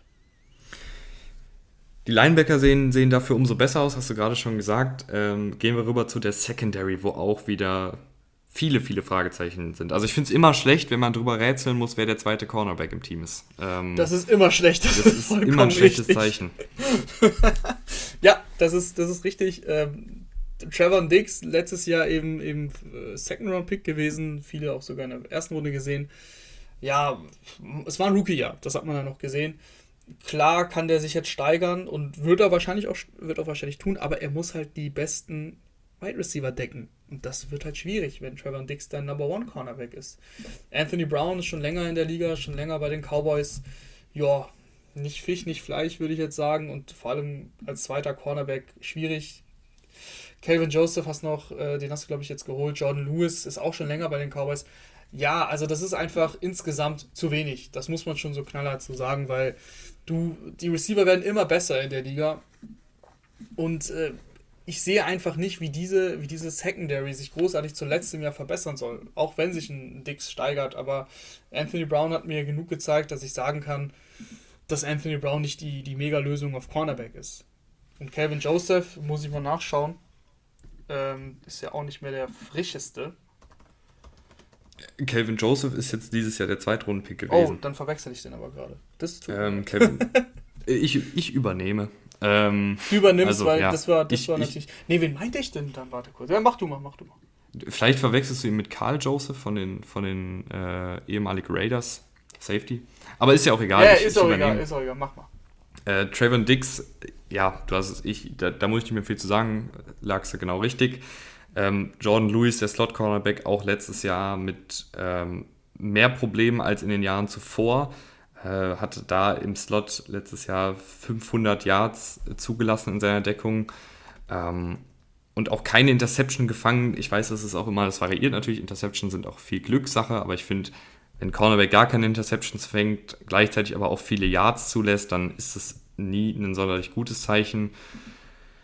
Ja, und ich nehme mal an, sie starten dann outside noch mit Calvin Joseph, ähm, den sie in der zweiten Runde gewählt haben. Der ist für mich aber, der ist eine absolute Rakete. Also athletisch ist der wirklich sehr, sehr gut, hat aber einfach noch wenig Erfahrung, wenig Feinschliff, da fehlt noch Antizipation und Spielverständnis. Und dann komme ich wieder zu Dan Quinn. Ist er jetzt der, der, der dafür sorgt, dass jetzt seine Defensivspieler den nächsten großen Schritt machen? Weiß ich einfach nicht. Ähm, und deshalb sehe ich diese Secondary insgesamt auch wieder sehr, sehr wackelig. Ähm, die Safeties gefallen mir tatsächlich ganz okay, auch wenn es keine großen Namen sind. Donovan Wilson und Demonte Casey, der wahrscheinlich starten wird, finde ich, ist ein solides Duo, auch wenn es, wie gesagt, äh, jetzt keine riesen Namen sind, glaube ich, dass die ganz okay sein werden. Sind jetzt keine, die jetzt irgendwie das Spiel rumreißen werden, aber ich glaube auch nicht, dass man wegen Casey und äh, Wilson ein Spiel verliert. Ich glaube halt eher, dass man ein Spiel verli verliert wegen der Interior Defensive Line und wegen der Cornerbacks. Vor allem ist immer ein, ist immer ein Problem, wenn deine Starting Corners ähm, und wie gesagt Kevin Joseph habe ich weiß immer noch nicht wie ich verwechselt Wie auch immer. Aber wenn er, wenn er, wenn das der zweite Pick war, dann wird er wahrscheinlich sehr viele Snaps sehen am Anfang, vor allem wenn du da eh relativ dünn besetzt bist. Und wenn die dann, die, diese Spieler dann super jung sind, äh, ist halt schwierig. Ist halt einfach schwierig, weil wenn du da gar keine Erfahrung hast und dann eben gegen die besten Receiver äh, der Liga da verteidigen musst, das, das Problem ist ja auch diese Kombination aus, aus Secondary und, und Pass Rush. Ich glaube nämlich, dass der Pass Rush nicht, wie du gesagt hast, ähm, ja, irgendwie dann behoben wird, die Probleme und das relativ okay sein wird. Ich glaube schon, dass das schwierig wird, weil eben mir der Marcus Lawrence auch im Jahr davor, glaube ich, nicht so gut, also ich bin mir nicht sicher, ob es davor das Jahr war, aber äh, er hat diesen 100-Millionen-Vertrag bekommen und seitdem finde ich einfach, dass er den nicht wirklich ähm, ja, rechtfertigt, weil er ist für mich einfach nicht einer der besten Pass-Rusher der Liga und so viel Geld hat er halt einfach bekommen. Ähm, und dann diese Kombination aus, ja, Pass-Rush ist okay maximal für mich und dann Secondary, äh, ja, geht so bis, bis schlecht. Das, das, das, können, das können wieder viele, viele Shootouts für, für die Cowboys werden. Auch wenn sie natürlich mit dieser starken Offensive mitgehen können, ob du so super weit kommst, schwierig. Wo landen sie denn bei dir bei den Predictions? Ja, ich wollte ja aus letztem Jahr lernen. Ne? Da waren wir teilweise, glaube ich, zu optimistisch. Ähm, und deswegen äh, bin ich deutlich vorsichtiger. Ich, ich, mhm. ich, ich schau dir mal die Cowboys an. Ich, ich habe es jetzt von Anfang an gesagt und sag's die ganze Zeit und du sagst jetzt nochmal zum Schluss wieder. Da hat sich nicht viel getan. Da hat sich nicht viel getan und warum sollen die jetzt großartig besser werden? Klar, Pascal kommt zurück, logisch. Das sind natürlich ein paar Siege, aber mehr als mehr als 9,8 sage ich nicht. 9,8. Ja, habe ich auch. Ich habe es gerade nochmal angepasst. Ich hatte erst 10,7, aber jetzt, wo wir gerade irgendwie nochmal so viel drüber gesprochen haben, mhm. ähm, glaube ich, dass da ein Sieg weniger drin ist. Ich gehe auch mit 9,8. Ich glaube, dass sie den besten Quarterback der Liga haben. Der Liga? Und ich glaube, äh, der Division, der Division, sorry, oh, sorry. Das wäre eine Schlagzeile gewesen, weißt du? Nee, nee, die, das machen wir nicht. äh, ich glaube, dass sie den besten Quarterback der Division haben und eben in dieser Division dann auch ein paar Siege holen werden. Aber ich glaube nicht, dass es dann zweistellig wird. Habe ich mich jetzt gerade nochmal irgendwie umentschieden. Ich, ich, ja. Äh, deshalb auch 9-8. Die Defense wird zu viel zulassen. Die wird zu viel zulassen und du kannst nicht, je, du kannst nicht jeden Shootout gewinnen. Das wird halt nicht passieren. Es gibt kein 8-8 mehr. Ja, wir können rübergehen. Ich, ja. mir, ich, so. ich, ich, schließe das noch ab. Es gibt ja kein 8-8 mehr. Das ist, daran muss ich mich erstmal gewöhnen. Deswegen ähm, gebe ich ihnen den Sieg. Sonst wäre es, glaube ich, für mich eher sogar ein 8-8-Team gewesen. Gehen wir jetzt rüber. Jetzt können wir rüber. Gehen wir rüber. Äh, New York Giants. Ja, in der Offense hat sich tatsächlich auch nicht ganz so viel getan. Sie haben nochmal auf, äh, ja gut, das ist wobei auf Receiving Position schon, weil Kenny Golladay und äh, eben der First Round Pick mit Kadarius Tony, das sind natürlich gute bis sehr gute Neuverpflichtungen. Aber im Endeffekt glaube ich nicht, dass das so viel ausmachen wird. Es steht und fällt alles mit Daniel Jones. Aber wirklich alles. Und ich finde, der hat sich letztes Jahr schon verbessert und hatte wirklich ähm, gute Momente. Aber das reicht nicht. Das reicht nicht, was er gezeigt hat. Das muss viel konstanter werden. Äh, diese Turnover-worthy Plays, die berühmten, ähm, die muss er, da muss er viel besser werden. Er hatte, glaube ich, in seinem ersten Jahr unfassbare Fumble-Probleme. Ganz so schlimm war es dann nicht mehr, aber nichtsdestotrotz, das ist einfach, das ist einfach zu wenig, wie ich das bei, bei Hertz schon meinte. Reicht ja, es reicht ja nicht, sich ein bisschen zu verbessern. Du willst ja dann auch eben um Super Bowl spielen. Das ist einfach in der NFL so. Da gibt es keine Champions League und, keine Europa League, für die du dich qualifizieren kannst. Es gibt nur ein Ziel. Und die Giants haben jetzt nochmal volle Kanone in ihren Receiving Corps gesteckt. Warum? Weil sie Daniel Jones eben jetzt nochmal das Vertrauen schenken. Und eben glauben, dass sie mit dem wirklich so einen Super Bowl Run starten können. Und logisch fällt da natürlich alles mit ihm. Und ich bin da, auch da bin ich skeptisch, ob Daniel Jones wirklich so gut spielen kann, dass er dich in, die, in den Playoffs tragen kann. Da bin ich, äh, ja, das, da zweifle ich auf jeden Fall dran. Ich fand ihn letztes Jahr okay. Ich fand, insgesamt war das eine okay Saison. Sieht auf dem Papier nicht ganz so gut aus, weil er, ich glaube, irgendwie 14 Touchdowns, 11 Interceptions äh, geworfen hat. Aber ich muss sagen, solche Stats interessieren mich jetzt ehrlich gesagt nicht so wirklich, ähm, weil es halt immer nur ein kleiner Ausschnitt ist von dem, wie er gespielt hat. Aber ich finde, auf dem Tape sah er ganz gut aus, hat natürlich klassisch Daniel Jones die Fumble-Probleme immer noch. Er hat immer noch das Problem, dass er ab und an einfach ungenaue Pässe wirft, dass er die Defensive nicht richtig liest, dass er riskante Würfe raushaut. Ähm, und ja, du sagst es, ich, ich weiß nicht, ob, ob sich das jetzt groß ändert, auch mit besseren Receivern oder ob das Problem bei Daniel Jones selber liegt. Ähm, schwierig. Ich finde zumindest die Idee der Giants gut, dass sie sagen, okay, wir, wir geben Jones nochmal jetzt das Jahr. Ich denke auch, das wird das letzte Jahr sein. Also wenn jetzt dieses Jahr nicht abliefert, dann werden sie einen neuen Quarterback holen. Aber ich finde die Philosophie, dass wir sagen, okay, wir holen einen Kenny Golladay, wir holen einen Kadarius Tony, ähm, wir haben noch Sterling Shepard, wir haben noch Darius Slayton. Ich finde, das ist schon ein sehr, sehr guter Receiving Core. Also ein wirklich ein überragender Receiving Core, wenn du ehrlich bist. Also ähm, du hast mit, mit Kadarius Tony jetzt ein Spieler, den du nicht mal sofort ähm, super viele Snaps spielen lassen musst. Den kannst du in verschiedene Packages einsetzen. Äh, Kenny Golladay ist ein ganz, ganz klarer Number One Receiver und Sterling Shepard war ich auch immer eigentlich ein Fan von. Der hatte zwar immer mal wieder Verletzungsprobleme, aber wenn er auf dem Feld stand, fand ich ihn immer gut. Saquon Barkley, schwierig, ne? Number, Number Two Pick gewesen vor drei Jahren mittlerweile. Der muss einfach mal jetzt gesund bleiben, nach, nach zwei Jahren, wo er, wo er sich verletzt hat, jeweils äh, während der Saison. Aber wenn, wenn der halt fit ist, dann ist es ja immer noch ein super Receiving Back, der auch Daniel Jones echt helfen kann, als, als Checkdown-Option, der auch gute Routen laufen kann. Also er hat eigentlich bei den Skill Positions, äh, Evan Engram haben wir noch gar nicht genannt, äh, da hat er wirklich Waffen, sogar Rudolph haben sie geholt, also das, das passt alles. Da muss er jetzt nur noch, die muss er jetzt wirklich nur noch konstant eben bedienen, weil das ist im Endeffekt, Konstanz ist glaube ich so das, die Überschrift, die über, über Daniel Jones steht. Er hat seine Momente, der hat wirklich auch gute Deep Balls, aber das musst du halt über ein ganzes Spiel zeigen, über eine ganze Saison zeigen und du machst dir halt zu viel kaputt mit diesen, diesen wirklich teilweise, ja, dämlichen Picks oder dämlichen Fumbles, wenn du den Ball zu lang festhältst oder wenn du den Ball zu lang festhältst und dann einen dämlichen Sack kassierst, weil du eben zu lang gebraucht hast und den Ball dann nicht weggeworfen hast. Das ist einfach, ähm, das sind Probleme, die, die wiegen dann zu schwer, wenn es dann passiert. Und äh, da, da weiß ich jetzt nicht, ob dann im dritten Jahr, so meistens ist dieser Sprung ja von, von Jahr 1 auf Jahr 2 sehr groß und dann ob da, äh, meistens weißt du aber am Ende des zweiten Jahres ungefähr, was du hast ich würde ihm auch das Jahr auf jeden Fall noch geben, ähm, bevor ich ihn quasi dann äh, in Anführungsstrichen als Bast äh, irgendwie irgendwann abhandle. So weit gehe ich nicht. Ich, er hat auf jeden Fall das Jahr, um zu zeigen, ey, ich kann eine Mannschaft in die Playoffs führen und ich kann nicht nur sie nicht nur in die Playoffs führen, sondern eigentlich habe ich sogar das Zeug dazu, sie in den Super Bowl zu führen. Das Jahr bekommt er jetzt ja auch, aber das äh, wird trotzdem schwierig, weil wir haben noch über eine Positionsgruppe gar nicht geredet.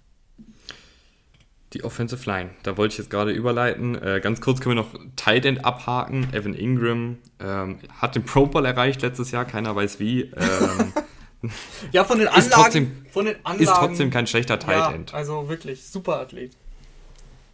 Muss aber mal, äh, ja, ja. Drop-Probleme Drop sind ja, immer noch da. Ähm, ist aber ein solider Tight End, macht man nichts mit falsch. Aber jetzt kommen wir zur Offensive Line, die ich finde, man kann sogar so weit gehen und sagen, dass jede einzelne Position in der Offensive Line ein Fragezeichen ist. Ähm, du startest mit dem Left Tackle Andrew Thomas rein, der letztes Jahr Rookie war und im Gegensatz zu äh, seinen Tackle-Kollegen die alle nach ihm immer wieder wurden. ja, immer wieder Probleme hatte. Ähm, also sah halt teilweise nicht gut aus aber ist halt ein Rookie gewesen. Also 57 Pressures allowed, 10 Sacks zugelassen. Ist natürlich nicht ideal. Da hofft man natürlich, dass er dann im, in Jahr 2 besser wird. Tackles brauchen ja eh immer ein bisschen länger, bis sie in der NFL wirklich ankommen. Das sehen wir oft, dass das Tackles erst im dritten oder im vierten Jahr dann wirklich äh, diesen richtig gutes, richtig gute Spiele abliefern. Ähm, ich nehme an, er macht einen Schritt nach vorne. Da mache ich mir am wenigsten Sorgen. Wo ich mir Sorgen mache, ist komplette Interior Offensive Line. Ähm, Nick Gates startet da, stand heute auf Center, äh, ist für mich kein, kein Starter. Dann, ich weiß nicht genau, was sie da mit Will Hernandez gemacht haben. Will Hernandez, finde ich, war immer ein solider Guard. Dann hatte er letztes Jahr irgendwie Corona, hat sich glaube ich, auch ein bisschen mit dem Coaching-Staff überschlagen. Hat dann gar nicht mehr gespielt. Stattdessen hat äh, Shane Lemieux gespielt. Äh, letztes Jahr Fünf-Runden-Pick gewesen. Und der war wirklich, also sorry, eine Vollkatastrophe. Also als Guard, der nicht mal, der ungefähr die Hälfte der Spiele gespielt hat, 25 Pressures zugelassen, 5 Sacks zugelassen, 3 Penalties und als Guard darf dir das einfach nicht passieren. Ähm, der sah einfach nicht gut aus. Ich weiß nicht, warum der Coaching-Staff da die ganze Zeit auf ihn gebaut hat und Will Hernandez nicht wieder reingeworfen hat. Weil ich finde, Will Hernandez ist kein schlechter Guard. Ich fand ihn immer ganz okay. Ähm, ich weiß nicht genau, wie sie da jetzt kommende Saison mit planen, ähm, wer da wo spielen soll. Aber generell ist diese ganze Interior Offensive Line für mich ein Fragezeichen. Und auch Right Tackle, da dürften sich Nate Solder und Matt Pert um den Startplatz streiten. Matt Pert letztes Jahr Drittrundpick fand ich eigentlich ganz gut, ähm, wenn er gespielt hat. Aber Nate Solder weiß ich auch nicht, was er noch kann. Ich meine, der ist jetzt auch schon ein paar Jahre weg vom Fenster. Letztes Jahr wegen, wegen des Opt-outs nicht gespielt, davor verletzt. Äh, ist auch nicht mehr der Jüngste. Ob da überhaupt noch was im Tank ist, weiß ich nicht. Vor allem für die Giants ja eine Vollkatastrophe, Nate Solder. Also klar Opt-out, aber davor ja auch überhaupt nicht geliefert. Der hatte doch ähm, mit die meisten Pressures zugelassen in der, Saison, in der letzten Saison, wo er noch gespielt hat. Also ob der jetzt die Lösung ist, nach, nach einem Jahr, Jahr komplett nicht gespielt, äh, weiß ich nicht. Und das ist einfach schwierig. Andrew Thomas, fand ich, hat sich in der zweiten Saisonhälfte stabilisiert. Das war am Anfang deutlich schlechter. Das ging dann. Es war immer noch nicht sehr gut, aber es war okay. Und es war vor allem, es hat ja Hoffnung gegeben, dass es jetzt in diesem Jahr mit einer ganzen Offseason und so weiter und so fort, zweites Jahr, dass es einfach besser wird. Da würde ich jetzt ähm, das ist auf jeden Fall das kleinste Fragezeichen, aber sonst hast du ja alles bisher schon durchgegangen. Also Interior Offensive Line ist eine Vollkatastrophe. Will Hernandez ist eigentlich der beste Spieler und der spielt halt dann nicht mehr oder hat dann am Ende nicht mehr gespielt. Mal sehen, wie sie es dieses Jahr machen. Aber so oder so, selbst wenn er spielt, äh, ist das ein Riesenproblem und wenn der Druck dann von, von der Interior Line zu häufig kommt, ja, dann wird es halt für Daniel Jones, ein Spieler, der gegen Pressure einfach nicht gut ist, dann wird es einfach schwierig. Und da, glaub, da bringen dir auch, sorry, da bringen dir auch die besten ja. Receiver und die besten Skill-Position-Player der Welt nichts. Ja, das, da gehe ich mit. Ich glaube, es wird aber auch, um die Überleitung äh, vollständig zu machen, ich glaube, es wird aber auch schwierig für gegnerische Offensiven gegen diese Giants-Defensive, die sich ja so ein bisschen ja, als Stärke entpuppt hat über die letzte Saison. Ja, letztes Jahr ähm, hatte ich gar nicht so richtig mit gerechnet, war dann aber, war dann aber wirklich gut, hatte, hatte mehrere Gründe. Äh, Leonard Williams hat dann wirklich richtig abgeliefert, hat er sich jetzt auch seinen Vertrag, äh, hat den auch abgestaubt. Ich werfe dir kurz, kurz die Stats zu: 62 Pressures, 62 Pressures, 13 Sacks. Ja, also Dexter Lawrence ist auch ein ehemaliger First-Round-Pick. Ähm, da der Interior, Interior Line auch gut.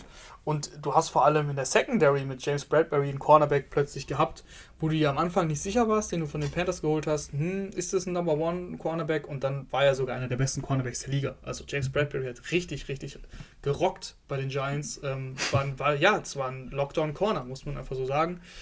Und das hat, sowas bringt dir natürlich super viel. Wenn du schon mal ein, auf einer Seite sagen kannst, okay, da müssen wir uns keine großen Sorgen machen. Der, der Bradbury hat das im Griff. Und auch ansonsten die Secondary, also ist eigentlich so das Prunkstück der Giants. Ja, gehe ich mit. Ähm, ich finde aber auch, was sie jetzt gemacht haben in der Offseason war gut. Ähm, du hast Leonard Williams, äh, der dir sehr, sehr viele Pressures geben kann. Habe ich ja gerade schon Rahman so einfach mal wie so eine heiße Kartoffel zugeworfen. Ich weiß ja, ähm, dass du ähm, diese Stats alle vorbereitet hast. Deswegen, ich nenne einfach nur Spielernamen und dann kommen Stats von dir. Äh, Dexter Lawrence natürlich eher ein Laufverteidiger, aber das macht er sehr, sehr gut. Ähm, ist auch schwierig, das nicht gut zu machen bei seiner Statur. Dann hast du dir jetzt noch Danny Shelton geholt, den ich auch noch einen ganz guten Laufverteidiger finde. Also ich glaube, dass diese Defensive wieder sehr diszipliniert und sehr, sehr sicher auflaufen wird. Also klar, hin und wieder werden sie wie jede Defensive geschlagen werden, aber ich glaube nicht, dass das eine Defensive ist, mit der du unbedingt in Shootout gehen willst, weil ich glaube, das ist eine Defensive, die lässt dich die, die wenigen Yards haben, aber sorgt dafür, dass du sie jetzt nicht ständig mit drei Spielzügen schlägst und das ganze Feld runter marschierst. Ja, also Laufspiel ist wirklich, das muss man nochmal unterstreichen. Williams ist ja auch ein super Laufverteidiger. Hast du schon mal drei richtig gute und dahinter hast du einen Black Martinez, der regelmäßig äh, sehr, sehr viele Tackles sammelt, vor allem im Laufspiel da glänzt. Du hast Aziz Ojolari gedraftet, bin ich auch sehr gespannt, wie sie den einsetzen werden. Der ist ja dann doch gefallen in die zweite Runde auf jeden Fall. Ich bin doch, war zweite Runde, oder? Mhm. Ja. Mhm. Ähm, der ist gefallen, den haben viele auch in der ersten Runde gesehen. Klar, ist ein Projekt, aber den können sie auch genauso behandeln, weil sie eben die Spieler haben, äh, die sie da ansonsten einsetzen können. Wird wahrscheinlich. Ich weiß nicht mal, also der, der, der Jan, äh, Jan und ich, als wir die Folge gemacht haben, ja. ähm, wir fanden, wir sind Ojulari kleine Fans. Ihr seid sind, Fanboys? Man kann sagen, wir sind, wir sind kleine Fans, ja. Ist halt ein reiner Speedrusher, so ein bisschen ein Garquay-Stil, ähm, also ein technisch guter Speedrusher, der halt ähm, jetzt nicht unbedingt mit Power im Pass-Rush kommt, aber ich fand, er war dafür, dass er so ein, so ein schmaler Typ ist für einen Edge-Defender, eigentlich auch ganz gut in der Laufverteidigung. Also ich, ich glaube, dass das jemand ist, der diese ganze Defensive Line, oder sie spielen ja wahrscheinlich in einem 3-4 logischerweise, ich nehme an, sie stellen ihn dann als Edge-Outside-Linebacker auf, ich finde das eine ganz gute Ergänzung. Ähm, du hast dann da die dicken Jungs in der Mitte und dann noch einen Aziz Ojulari, den du bei Pass, Rushing-Situationen draufstellen kannst. Ich finde den, find den Pick sehr, sehr gut. Ich bin ja, gespannt. vor allem, vor allem in der zweiten Runde. Also ganz, ganz, ganz klar. Also du hast auf jeden Fall genug Dichte in, in der Defense, in der Front Seven, ähm, dass, du, dass du da sehr solide aussiehst. Und mit dieser, gepaart mit dieser starken Secondary, äh, um, um Bradbury und Jabril Peppers als, als Safety, äh, Dory Jackson haben sie geholt. Dann hast du ja quasi nochmal einen kompletten Neuzugang mit Xavier McKinney, der ja viel, viel, hat er sogar die komplette Saison verpasst. Er hat auf jeden Fall sehr, sehr viele Spiele verpasst. Ein paar ähm, Spiele am Ende hat er noch gemacht. Okay, auf jeden Fall hat er eigentlich fast alles verpasst. Und ähm, mit jetzt mit der mit der Offseason, das ist, für mich ist er jetzt eigentlich äh, ein richtiger Rookie, weil wie gesagt, mhm. wenn du da, wenn du da, ich ich, ich habe es jetzt nicht auf, auf offen, wie viele Spiele hat er gemacht dann am Ende? Das habe jetzt selbst ich nicht offen. Okay, wie auch immer. Ja, es, waren, es waren nicht viele. Es waren nicht viele. Also da kriegst du, das war damals ein Zweitrunden-Pick als, als Free Safety. Der, der sechs Stück, sechs Spieler. Sechs, ah, sogar sechs. Da war es sogar mehr, als ich gedacht habe. Wie auch immer, der wird äh, Logan Ryan wahrscheinlich Free Safety früher oder später ersetzen. Ähm, aber auch Logan Ryan äh, als, als, als Safety, als Cornerback war er irgendwann dann so, ja, eine Mischung aus zu alt und ein bisschen zu langsam, aber er ist ein guter Tackler und äh, ein guter Verteidiger gegen den Lauf und so weiter. Also als, als Safety kannst du ihn immer noch einsetzen, je nachdem, ähm, je nachdem, wie du spielen willst, auch mit welchen Packages. Also mir gefällt, mir gefällt die Secondary. Wirklich. Auch die Adore ja. Jackson-Verpflichtung. Äh, ja, wie gesagt, also die, die Offseason der Giants hat mir generell sehr gut gefallen. Hätten sie noch einen Interior Offensive Liner oder zwei Gold, wäre sie perfekt gewesen, finde ich. Und ich finde auch, dass sich Bradbury und Dory Jackson sehr, sehr gut ergänzen, weil Bradbury ist so dieser technische, etwas größer gewachsenen Cornerback, der jetzt natürlich kein Superathlet ist, sondern eher diszipliniert spielt. Und dann hast du auf der anderen Seite Dory Jackson, ehemaliger Sprinter, der dann die ganz flinken Right Receiver nehmen kann. Ähm, hatte natürlich auch Verletzungsprobleme, muss man gucken, dass er fit bleibt. Aber ich glaube, ich finde, Dory Jackson ist ein guter Cornerback. Ich finde vor allem. Oder zumindest ein, ein, solider Cornerback als Nummer 2 auf jeden Fall. Ganz genau, das wollte ich gerade nämlich unterstreichen. Als Nummer 2 finde ich ihn auch super. Ähm, in diese Nummer 1 Rolle ist er bei, bei den Titans nie so richtig gewachsen, auch wegen Verletzungen. Aber eben gegenüber von James Bradbury, finde ich, ist er auch sehr gut aufgehoben. Und ja, Secondary äh, Safeties, meine ich, weiß ich gar nicht, wie sie da auflaufen wollen, weil du hast Jabril Peppers, du hast Julian Love, der auch ein bisschen Slot Corner spielen kann, aber eigentlich auch eher ein Safety ist. Du hast Logan Ryan, der auch eher Safety als äh, Cornerback ist. Und du hast noch Xavier McKinney. Also da bin ich mal gespannt auf die, sie, sie auf die Packages. Sie sind flexibel, ja. sie können da viel rotieren. Du kannst vor allem ähm, nach dem Snap. Ich glaube, du kannst auch mal mit drei Safeties spielen. Ja, definitiv, definitiv. Du kannst mit drei Safeties spielen. Du kannst auch nach dem Snap, glaube ich, viel rotieren ähm, und da Coverages antäuschen und sie anders spielen, weil du eben diese Flexibilität hast. Und sowas ist, sowas ist Gold wert für eine Secondary. Ja. Ein Spieler, wo ich mir wirklich mal einen Breakout erhoffen würde, dann schließen wir die Defensive ab, ist Lorenzo Carter. Ist nämlich ein, ein unfassbarer Athlet, also bei diesem RAS-Score, äh, der ja so die, die die Prospects vergleicht, ähm, beim Combine immer, war er so mit der Beste, den dieser RAS-Score jemals gesehen hat. Ähm, ich weiß nicht, es hat bisher noch nicht so ganz geklappt. Ich, ich hoffe einfach, dass er jetzt irgendwie einen Breakout hat, weil ich glaube, dass, dass wenn der die Athletik, wenn der die PS auf die Straße kriegt, wie man immer so schön sagt, dann kann das nicht nur eine sehr gute Secondary werden, sondern auch noch ein sehr, sehr guter Pass Rush. Ähm, und ich glaube, dann wird diese Defensive auch wieder sneaky gut. Sneaky gut gefällt mir. Ja, glaube ich auch. Die Frage ist doch am Ende des Tages, ist sie gut genug, um die Offense, wo wir beide ein bisschen Fragezeichen hatten, ähm, ja, auszugleichen? Und nee, nee, ich lasse dich zuerst. Mach du jetzt mal zuerst deine Prediction. Rahman? Ja, ich bin noch da. Bist du nicht da? Doch, ich ja, bin gut. da. Ich habe doch gerade gesagt. du klangst so fragend. Hast du nicht gehört, was ich gesagt habe?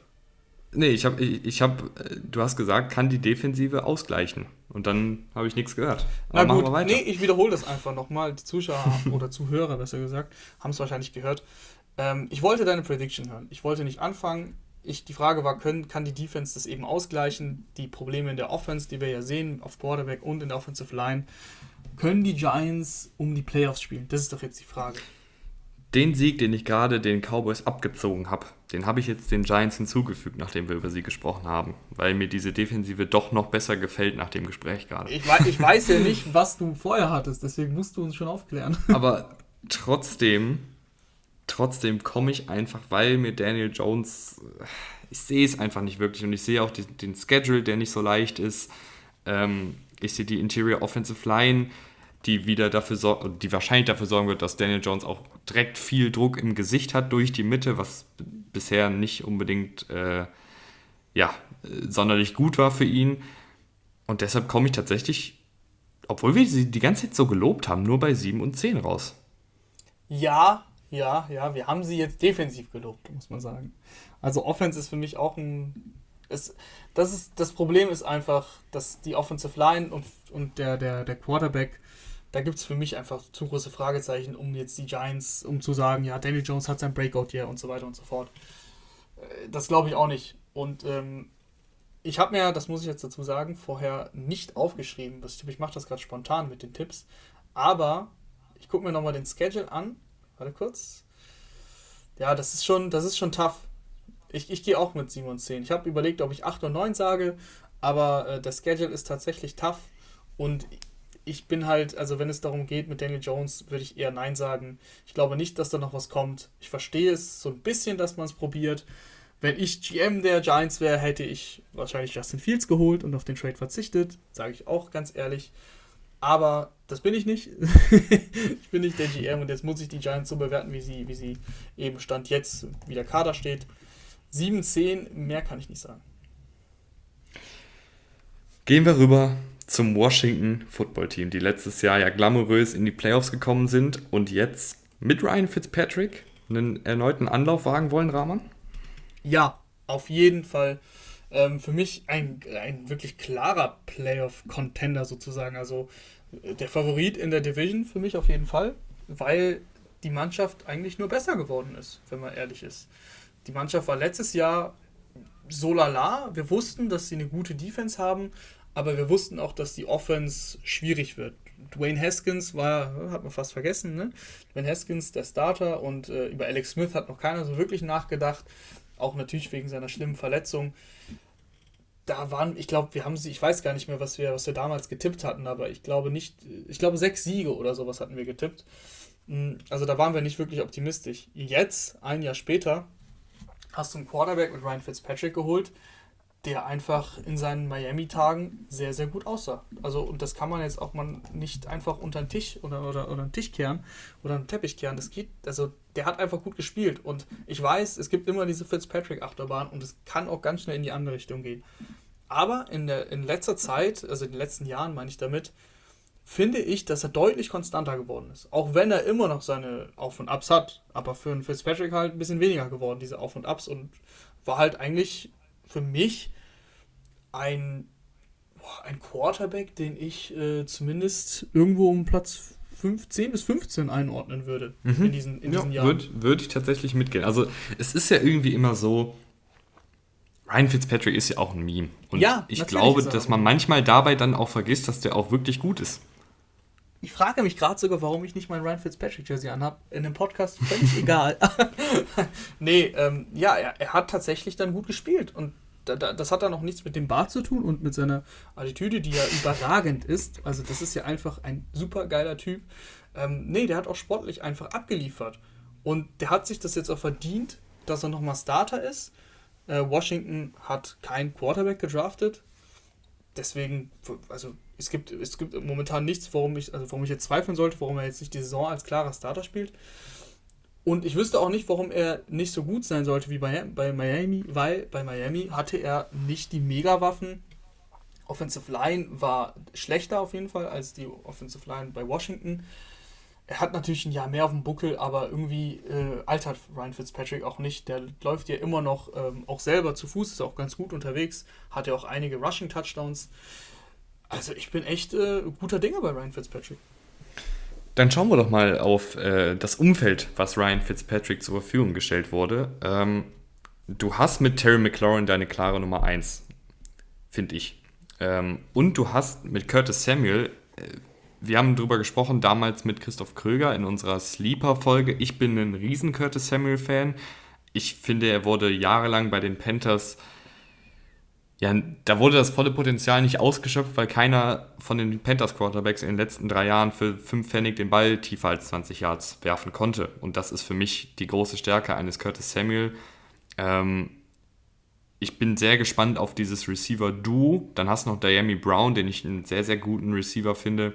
Adam Humphreys auch noch da, Slot-Receiver, natürlich nichts Besonderes, aber auch eine solide Anspielstation. Also die Receiver, finde ich, haben sich das, der Receiver-Raum hat sich bei Washington sehr stark verbessert. Auf jeden Fall, auf jeden Fall. Letztes Jahr hattest du hinter Terry McLaurin echt wenig und dieses Jahr ist es deutlich, deutlich besser. Also Curtis Samuel kannst du ja auch super flexibel einsetzen, der spielt ja teilweise sogar Running Back. Dem kannst du wirklich, also das ist so ein, ein richtig cooles Spielzeug als Offensive und als Offensive Coordinator. Kannst du eigentlich hinstellen, wo du willst. Ist ja natürlich kein klarer Number One Receiver, aber dafür haben sie ja Terry McLaurin. Und Terry McLaurin ist, ist ein klarer Number One Receiver. Das, das sage ich so deutlich äh, weil du das noch so ein bisschen mit, finde ich, in Frage gestellt hast. Aber nein, ich finde das auch. Und ich glaube, da stimmen uns die meisten zu. Und Adam Humphreys, viel verletzt gewesen, aber ich habe nicht vergessen, dass er bei den Bucks vor zwei, drei Jahren echt gut gespielt hat, dann sich auch einen schönen Vertrag. Mit Ryan Fitzpatrick. Oh ja, das sind die Infos, die ich hören will. Mit Ryan Fitzpatrick, geil. Ja, der hat da echt gut gespielt und der hat sich dann auch seinen Vertrag abgeholt. Vier Jahre, 36 Millionen damals. Also, wenn der fit ist, und das war das Problem so ein bisschen bei den Titans, dass er wirklich häufig gefehlt hat. Wenn er gesund ist, ist das ein guter Slot-Receiver. Also ganz klar, ganz klar verbessert im Gegensatz zu letztem Jahr. Und das, wenn man ehrlich ist, auf jeder Position. Also Quarterback, Receiver sind besser geworden. Und das ist ja das Entscheidende im Endeffekt. Mit Antonio Gibson hast du jetzt einen Running Back, der in sein zweites Jahr geht, der gute Ansätze gezeigt hat. JD McKissick, unterschätzter Spieler, aber hat unfassbar viele Receptions gehabt als Receiving Back und das, er ist nichts anderes als ein Receiving Back. Kannst den auch einsetzen. Also, die, die, das Washington Football Team ist für mich, hat für mich eine sneaky, sneaky gute Offense, wie du sagen würdest. Ich finde auch, ähm, bevor wir zu den Running Backs gehen, lass uns mal kurz noch über die Offensive Line quatschen. Die Offensive Line, ich finde, da sind keine sonderlich großen Namen, also, wenn man diese durchliest, denkt man jetzt nicht, ist eine, eine besonders gute Offensive Line, aber ich finde, die ist gut. Du hast Charles Leno, der solide gespielt hast, den hast du dir jetzt noch geangelt. Ähm, du hast Cornelius Lucas geholt. Ähm, du hast Samuel Cosme im Draft geholt. Das sind drei Tackles, die starten können. Und zwei davon müssen starten. Und ich finde, wenn du dann noch einen dritten hast, der Backup sein kann, ist das sehr, sehr gut. Und dann auch die Interior Offensive Line. Eric Flowers per Trade von Miami geholt. Flowers äh, unfassbarer Bass bei den Giants als Tackle, aber als Guard, seitdem er auf Guard gewechselt ist, solide bis gut. Chase Roulier, einer der besseren Center der Liga, ähm, Top 10 auf jeden Fall. Und Brandon Scherf ist auch einer der besten Guards der Liga. Also diese Offensive Line sieht sehr gut aus. Dann hast du noch einen Wes Schweitzer, der äh, viel Erfahrung hat, einen Tyler Larson von den Panthers, der Guard und Center spielen kann, einen Wes Martin, der Guard spielen kann. Also die Offensive Line und die Tiefe der Offensive Line gefällt mir richtig, richtig gut bei den, beim Washington Football Team. Ja, sie hatten, sie hatten da ähm, ein paar Lücken, aber mit Charles Leno haben sie schon mal eine gut geschlossen, Cosmi auch geholt, also Tackle war ein Problem, aber da haben sie gut reagiert. Äh, Cornelius Lucas hat letztes Jahr dann in der zweiten Saisonhälfte äh, wirklich gut gespielt, davor, davor kein, also wenig Snaps bis keine Snaps bekommen, aber dann echt gut gespielt das ist ja schon mal eine super Voraussetzung. Cosmi kann hinter, hinter Leno und, und Lukas in Anführungsstrichen lernen oder vielleicht wird er auch sofort reingeschmissen, wenn er sich eben durchsetzt im Training Camp. Aber du hast einfach gute Voraussetzungen. Die Tiefe stimmt. Äh, Brandon Scherf ist ja seit Jahren ein, ein super, super Guard. Äh, also du hast auch einen wirklich richtig guten Spieler. Du hast viele mit guten Ansätzen und du hast Tiefe. Ryan Fitzpatrick hat mit einer deutlich schlechteren Offensive Line äh, in Miami gezeigt, dass, dass, es, ja, dass er auch da gut spielen kann. Deswegen bin ich da, wie gesagt, so optimistisch, dass es tatsächlich gar nicht so wichtig vielleicht ist für ihn. Das klingt, das klingt komisch, klar, ist für jeden wichtig, eine gute Offensive Line zu haben. Aber ähm, wie gesagt, schaut euch die Miami-Jahre an mit, mit Fitzpatrick, schaut euch die O-Lines an, die er hatte. Ryan Fitzpatrick ist halt ohne dass ich das jetzt gerade nachgeschaut habe, unter Druck habe ich meinen Eyeball-Test, also wenn ich mir ein Spiel angucke. Der, selbst wenn der Pass-Rusher in seinem Gesicht ist, und da gibt es ja natürlich das, das, die legendäre Szene äh, bei den, gegen die Raiders, ne? da wird ihm sogar noch die Face, weg, Face Mask weggerissen. Der hat halt keine Angst, in Anführungsstrichen. Also Angst ist ein, ist ein hartes Wort und ich will, will keinem Quarterback Angst unterstellen, aber da merkst du richtig, dass es ihm egal ist. Dass er, dass er, dass er, auch wenn er weiß, er kriegt jetzt den Mega-Hit ab, dass es ihm egal und gefühlt findet das ja sogar gut. Gefühlt freut er sich mhm. ja sogar, gefühlt hat er Bock darauf. Und das sind halt Spieler oder Quarterbacks, ähm, ja, das, das, das taugt ja jedem Coach und, und da, jedes Team ist ja dann richtig ähm, fired up, also hat richtig Bock darauf, für, für den zu spielen, mit dem zu spielen. Äh, Mike Gesicki zum Beispiel letztes Jahr hat äh, immer wieder betont, äh, dass, er, dass er super glücklich ist, mit Ryan Fitzpatrick zu spielen und das ist eigentlich der geilste Mitspieler, den er je hatte und so weiter und so fort. Ich glaube einfach, dass es dem Team auch einen Push gibt, mit so einem Spieler, quasi nicht nur Spieler, sondern mit so einem Anführer an die Sache heranzugehen. Ja, und dann ähm, können wir noch kurz über Tight End Logan Thomas reden, finde ich, der letztes Jahr so ein bisschen aus dem Nix kam, weil halt auch bei den Receivern ähm, des Washington Football Teams nicht sonderlich viel ging, aber auch der ehemaliger Quarterback ähm, zum Tight End umkonvertiert, finde ich, hat, eine ganz gut, hat das ganz gut gemacht. Also dafür, dass er da einfach reingeworfen wurde und die auch keiner der so auf dem Zettel hatte. Gut, ja. Sneaky gut. 744 Yards, ja, ja, äh, sechs. Touchdowns, also es ist wirklich nicht schlecht. Ähm, natürlich ist dahinter jetzt nichts und man muss hoffen, dass er das Niveau dann auch halten kann. Ist schon 30 Jahre alt, ähm, also hat jetzt relativ spät äh, seinen Durchbruch. Der einzige, auf den man mal ein Auge in der Preseason werfen kann, weil er die Wahrscheinlichkeit, dass er das Team äh, ins Team schafft, ist relativ gering. Sammy Rice er kommt aus Chile, hat kein Football gespielt, aber ein unfassbar guter Athlet. Hast, ist hast einer du, für die Preseason-Rahmen. Ja, du hast ihn doch bestimmt beobachtet, ne, in Chile. Da warst du mal zu Gast. nee, ich, ich habe ich hab so einen Beitrag über den gesehen und ja, ich, fand, cool. ich fand, das war ein cooler Typ. Ja, also ähm, ist einer für die Preseason. Ja. weißt du, wenn im vierten Viertel gerade nichts läuft, dann guck doch mal bei Washington rein, ob der da auf dem Feld steht. Nummer 80. Geil. Und dann denkt er an mich, wenn, wenn der einen Touchdown fängt. Das sind die Infos, die ich hören will. Ja, cool das Ding ist bei den Titans, das war schon letztes Jahr super dünn, äh, einfach bei, bei Washington. Da haben sie überhaupt keine Tiefe und Logan Thomas hat super viele Snaps gesehen. Eigentlich stand er bei fast jedem Snap auf dem Feld und war halt für Alex Smith dieser, dieser Checkdown. Also Alex Smith hat ja sowieso nicht mehr wirklich tief geworfen und JD McKissick äh, und Logan Thomas haben dann, waren einfach die Hauptanspielstation von, ähm, von Alex Smith. Ob mit Ryan Fitzpatrick das genauso läuft, äh, glaube ich nicht, weil Ryan Fitzpatrick ja den, den Ball schon ganz gut verteilt und auch mal tief geht und so weiter und so fort. Trotzdem hat Logan Thomas sich gemacht und eben als diese Checkdown-Option ist er auch echt gut. Und teilweise hat er auch echt athletische Plays, also ähm, dafür, dass er, dass er schon 30 ist und so spielt. Du hast es ja gesagt, der war mal Quarterback, jetzt ist er Tight End, also schon echt eine coole Geschichte. Insgesamt, wie gesagt, die Offense äh, von Washington die ist jetzt, das ist jetzt keine Top 10 Offense, aber das ist auch keine Bottom 20 Offense. Also die reihen sich wahrscheinlich irgendwo zwischen 10 und 20 ein. Kann man sich drüber streiten, aber ich glaube, keiner würde sie noch tiefer ansehen. Und das ist ja gepaart mit der Defense, über die wir gleich reden, schon mal sehr, sehr gut. Also Raman, warte mal, jetzt muss, ich, jetzt muss ich mal kurz den Mathematiker raushängen. Wenn das keine Top 10 Offense ist, aber auch keine Bottom 20, dann kann es ja eigentlich nur die 11. beste und 12. beste sein, oder nicht? Nee, hey, Moment mal keine Bottom 20 heißt, dass sie nicht schlechter ist als 20.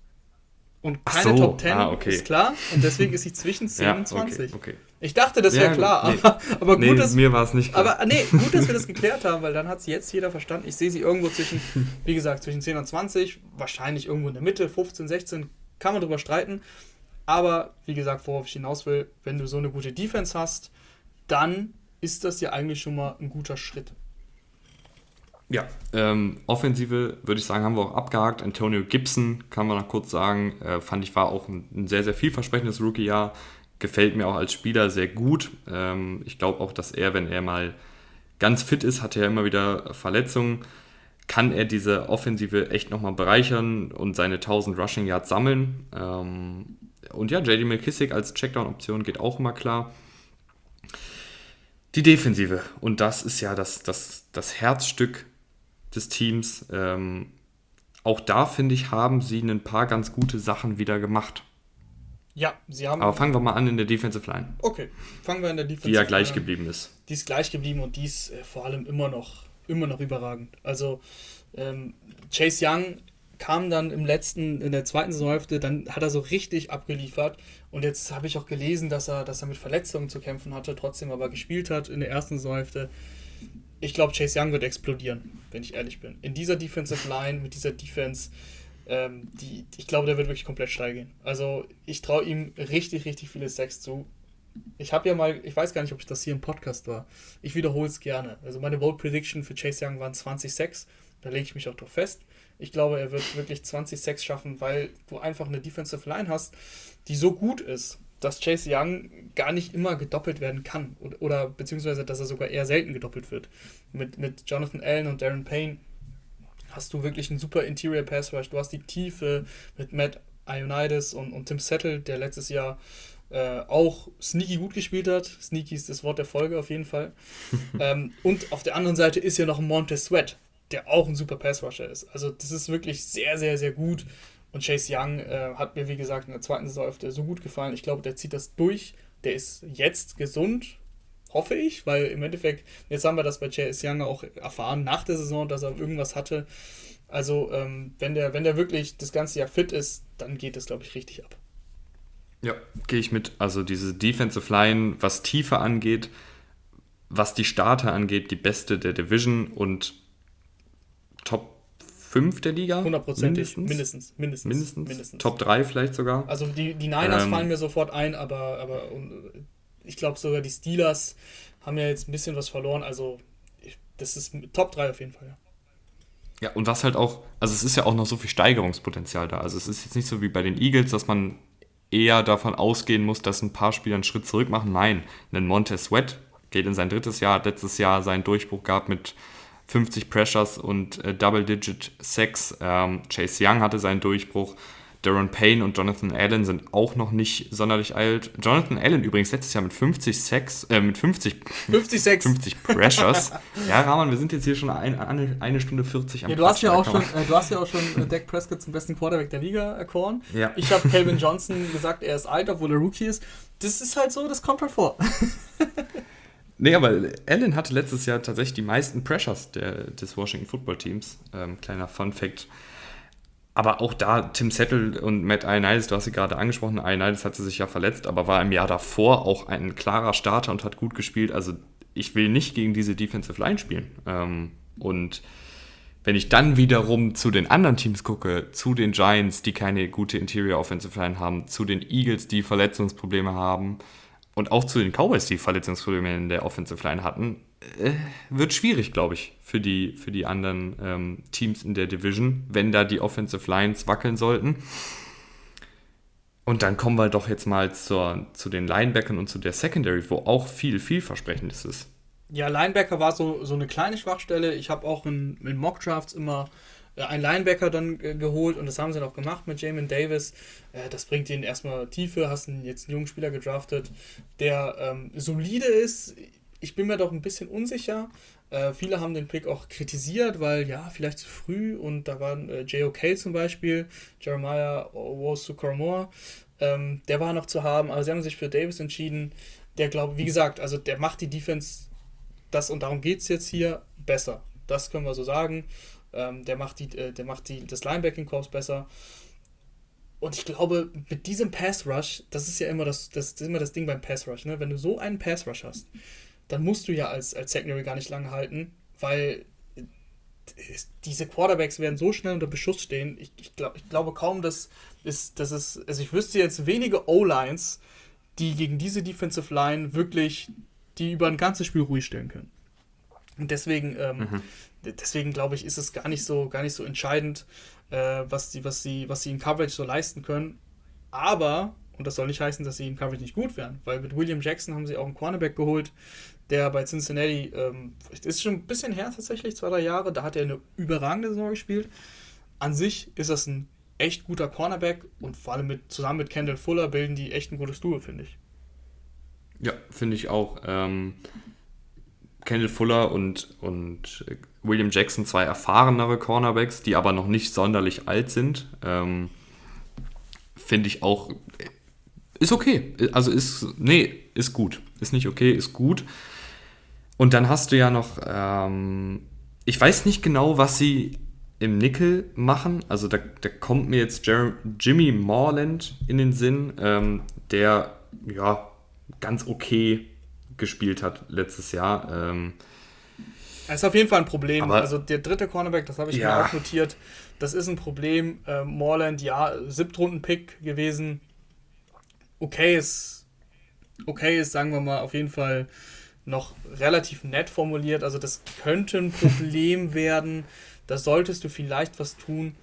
Aber, ähm, wer, da vielleicht, wer da vielleicht was machen kann, ist Bobby McCain, den sie ja von den Dolphins geholt haben, der zwar bei den Dolphins auch Free Safety gespielt mhm. hat, aber vielleicht auch mit seiner Erfahrung dann nochmal ins Slot zurückgeht. Da hat er, glaube ich, auch ein paar Mal gespielt für die Dolphins. Ja, also Bobby McCain ja. ist auf jeden Fall auch eine richtig gute äh, Verpflichtung.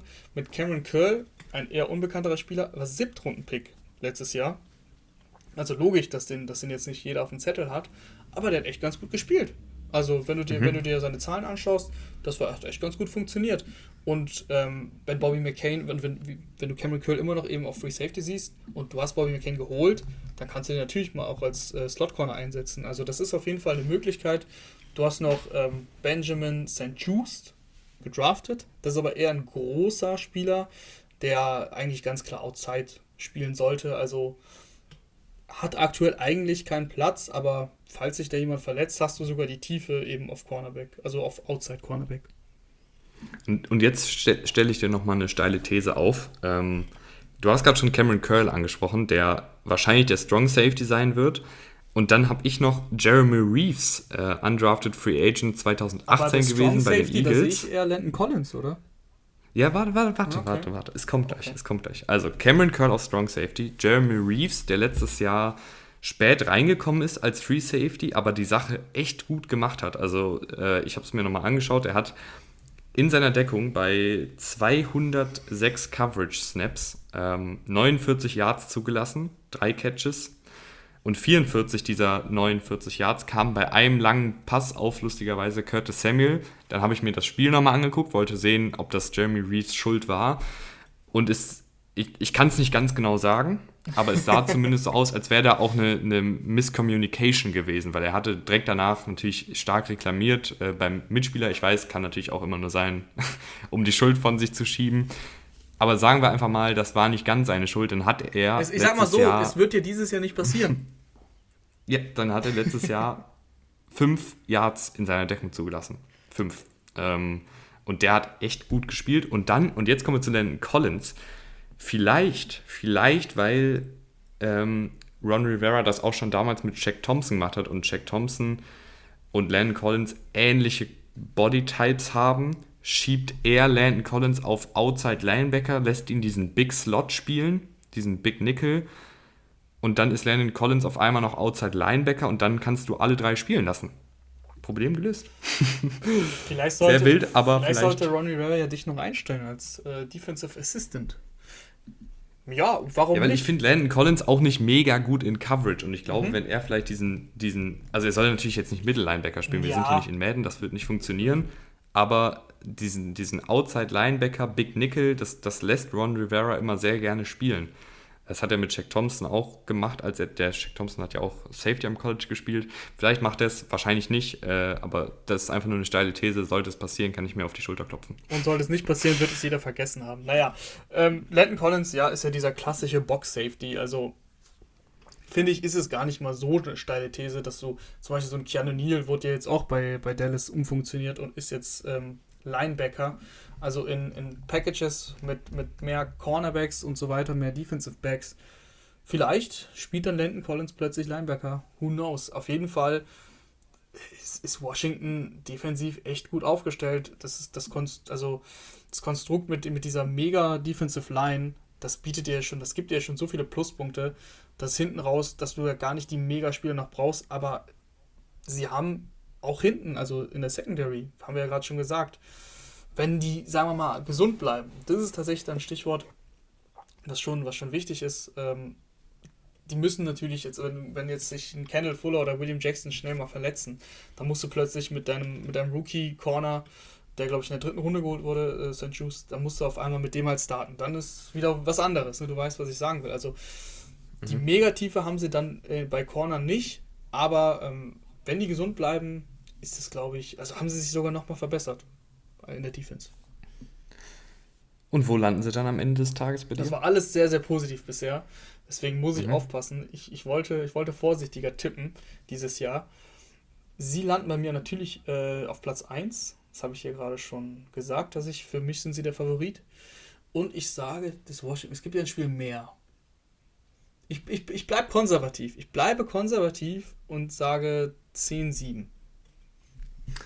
Ich bleibe noch konservativer und sage, sie werden 9-8 gehen, aber die Division gewinnen im Tiebreak gegen die Cowboys. Das weißt du jetzt schon, dass sie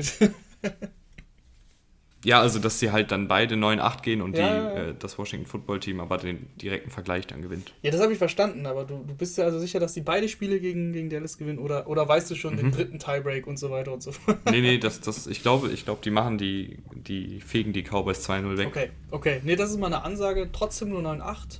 Okay, interessant. Ähm, ja, irgendwie, ich traue mich auch nicht mehr als 10 Siege zu sagen, aber Es ist halt trotzdem riskant mit Fitzpatrick, Ja. 16 Spiele. nee, nicht nur 16, ne? 17. Äh, 17, ja. es ist, Ja, es ist riskant, es ist riskant, aber die haben ja mit, mit Alex Smith und Dwayne Haskins und Tyler Haney und so weiter, Kyle Allen, haben sie ja auch, wie viel waren es im Endeffekt? Die haben, äh, das sind Sieben. sieben, ne? Also und sieben Spiele haben die gewonnen mit dieser Kombination. Naja, ich finde es, äh, 9-8 ist schon okay. 9-8 ist schon okay, 10-7 10, Ist auch okay. ist auch okay. Ist vielleicht doch gar nicht so Und könnt uns- konservativ, aber ist okay. Ihr könnt uns auch gerne eure Meinung dazu schreiben. Ähm, Fadi wird da für uns wieder die Grafiken zaubern, der Kumpel von Rahman, äh, damit das auch gut aussieht. Und ähm, ja, wir freuen uns da auf, eure, auf euer Feedback.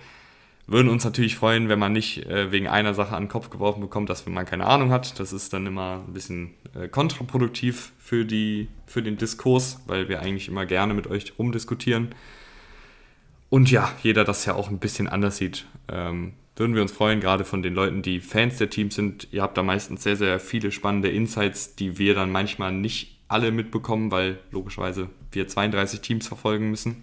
Ähm, freuen wir uns drauf. Und ich würde sagen, wir freuen uns auch, wenn ihr die Folge fleißig teilt, wenn ihr bei iTunes Feedback da lasst und wir freuen uns auch, wenn ihr nächsten Montag wieder einschaltet. Rahman, schönen Tag noch und bis dann. Tschüss. Tschüss, ciao, ciao.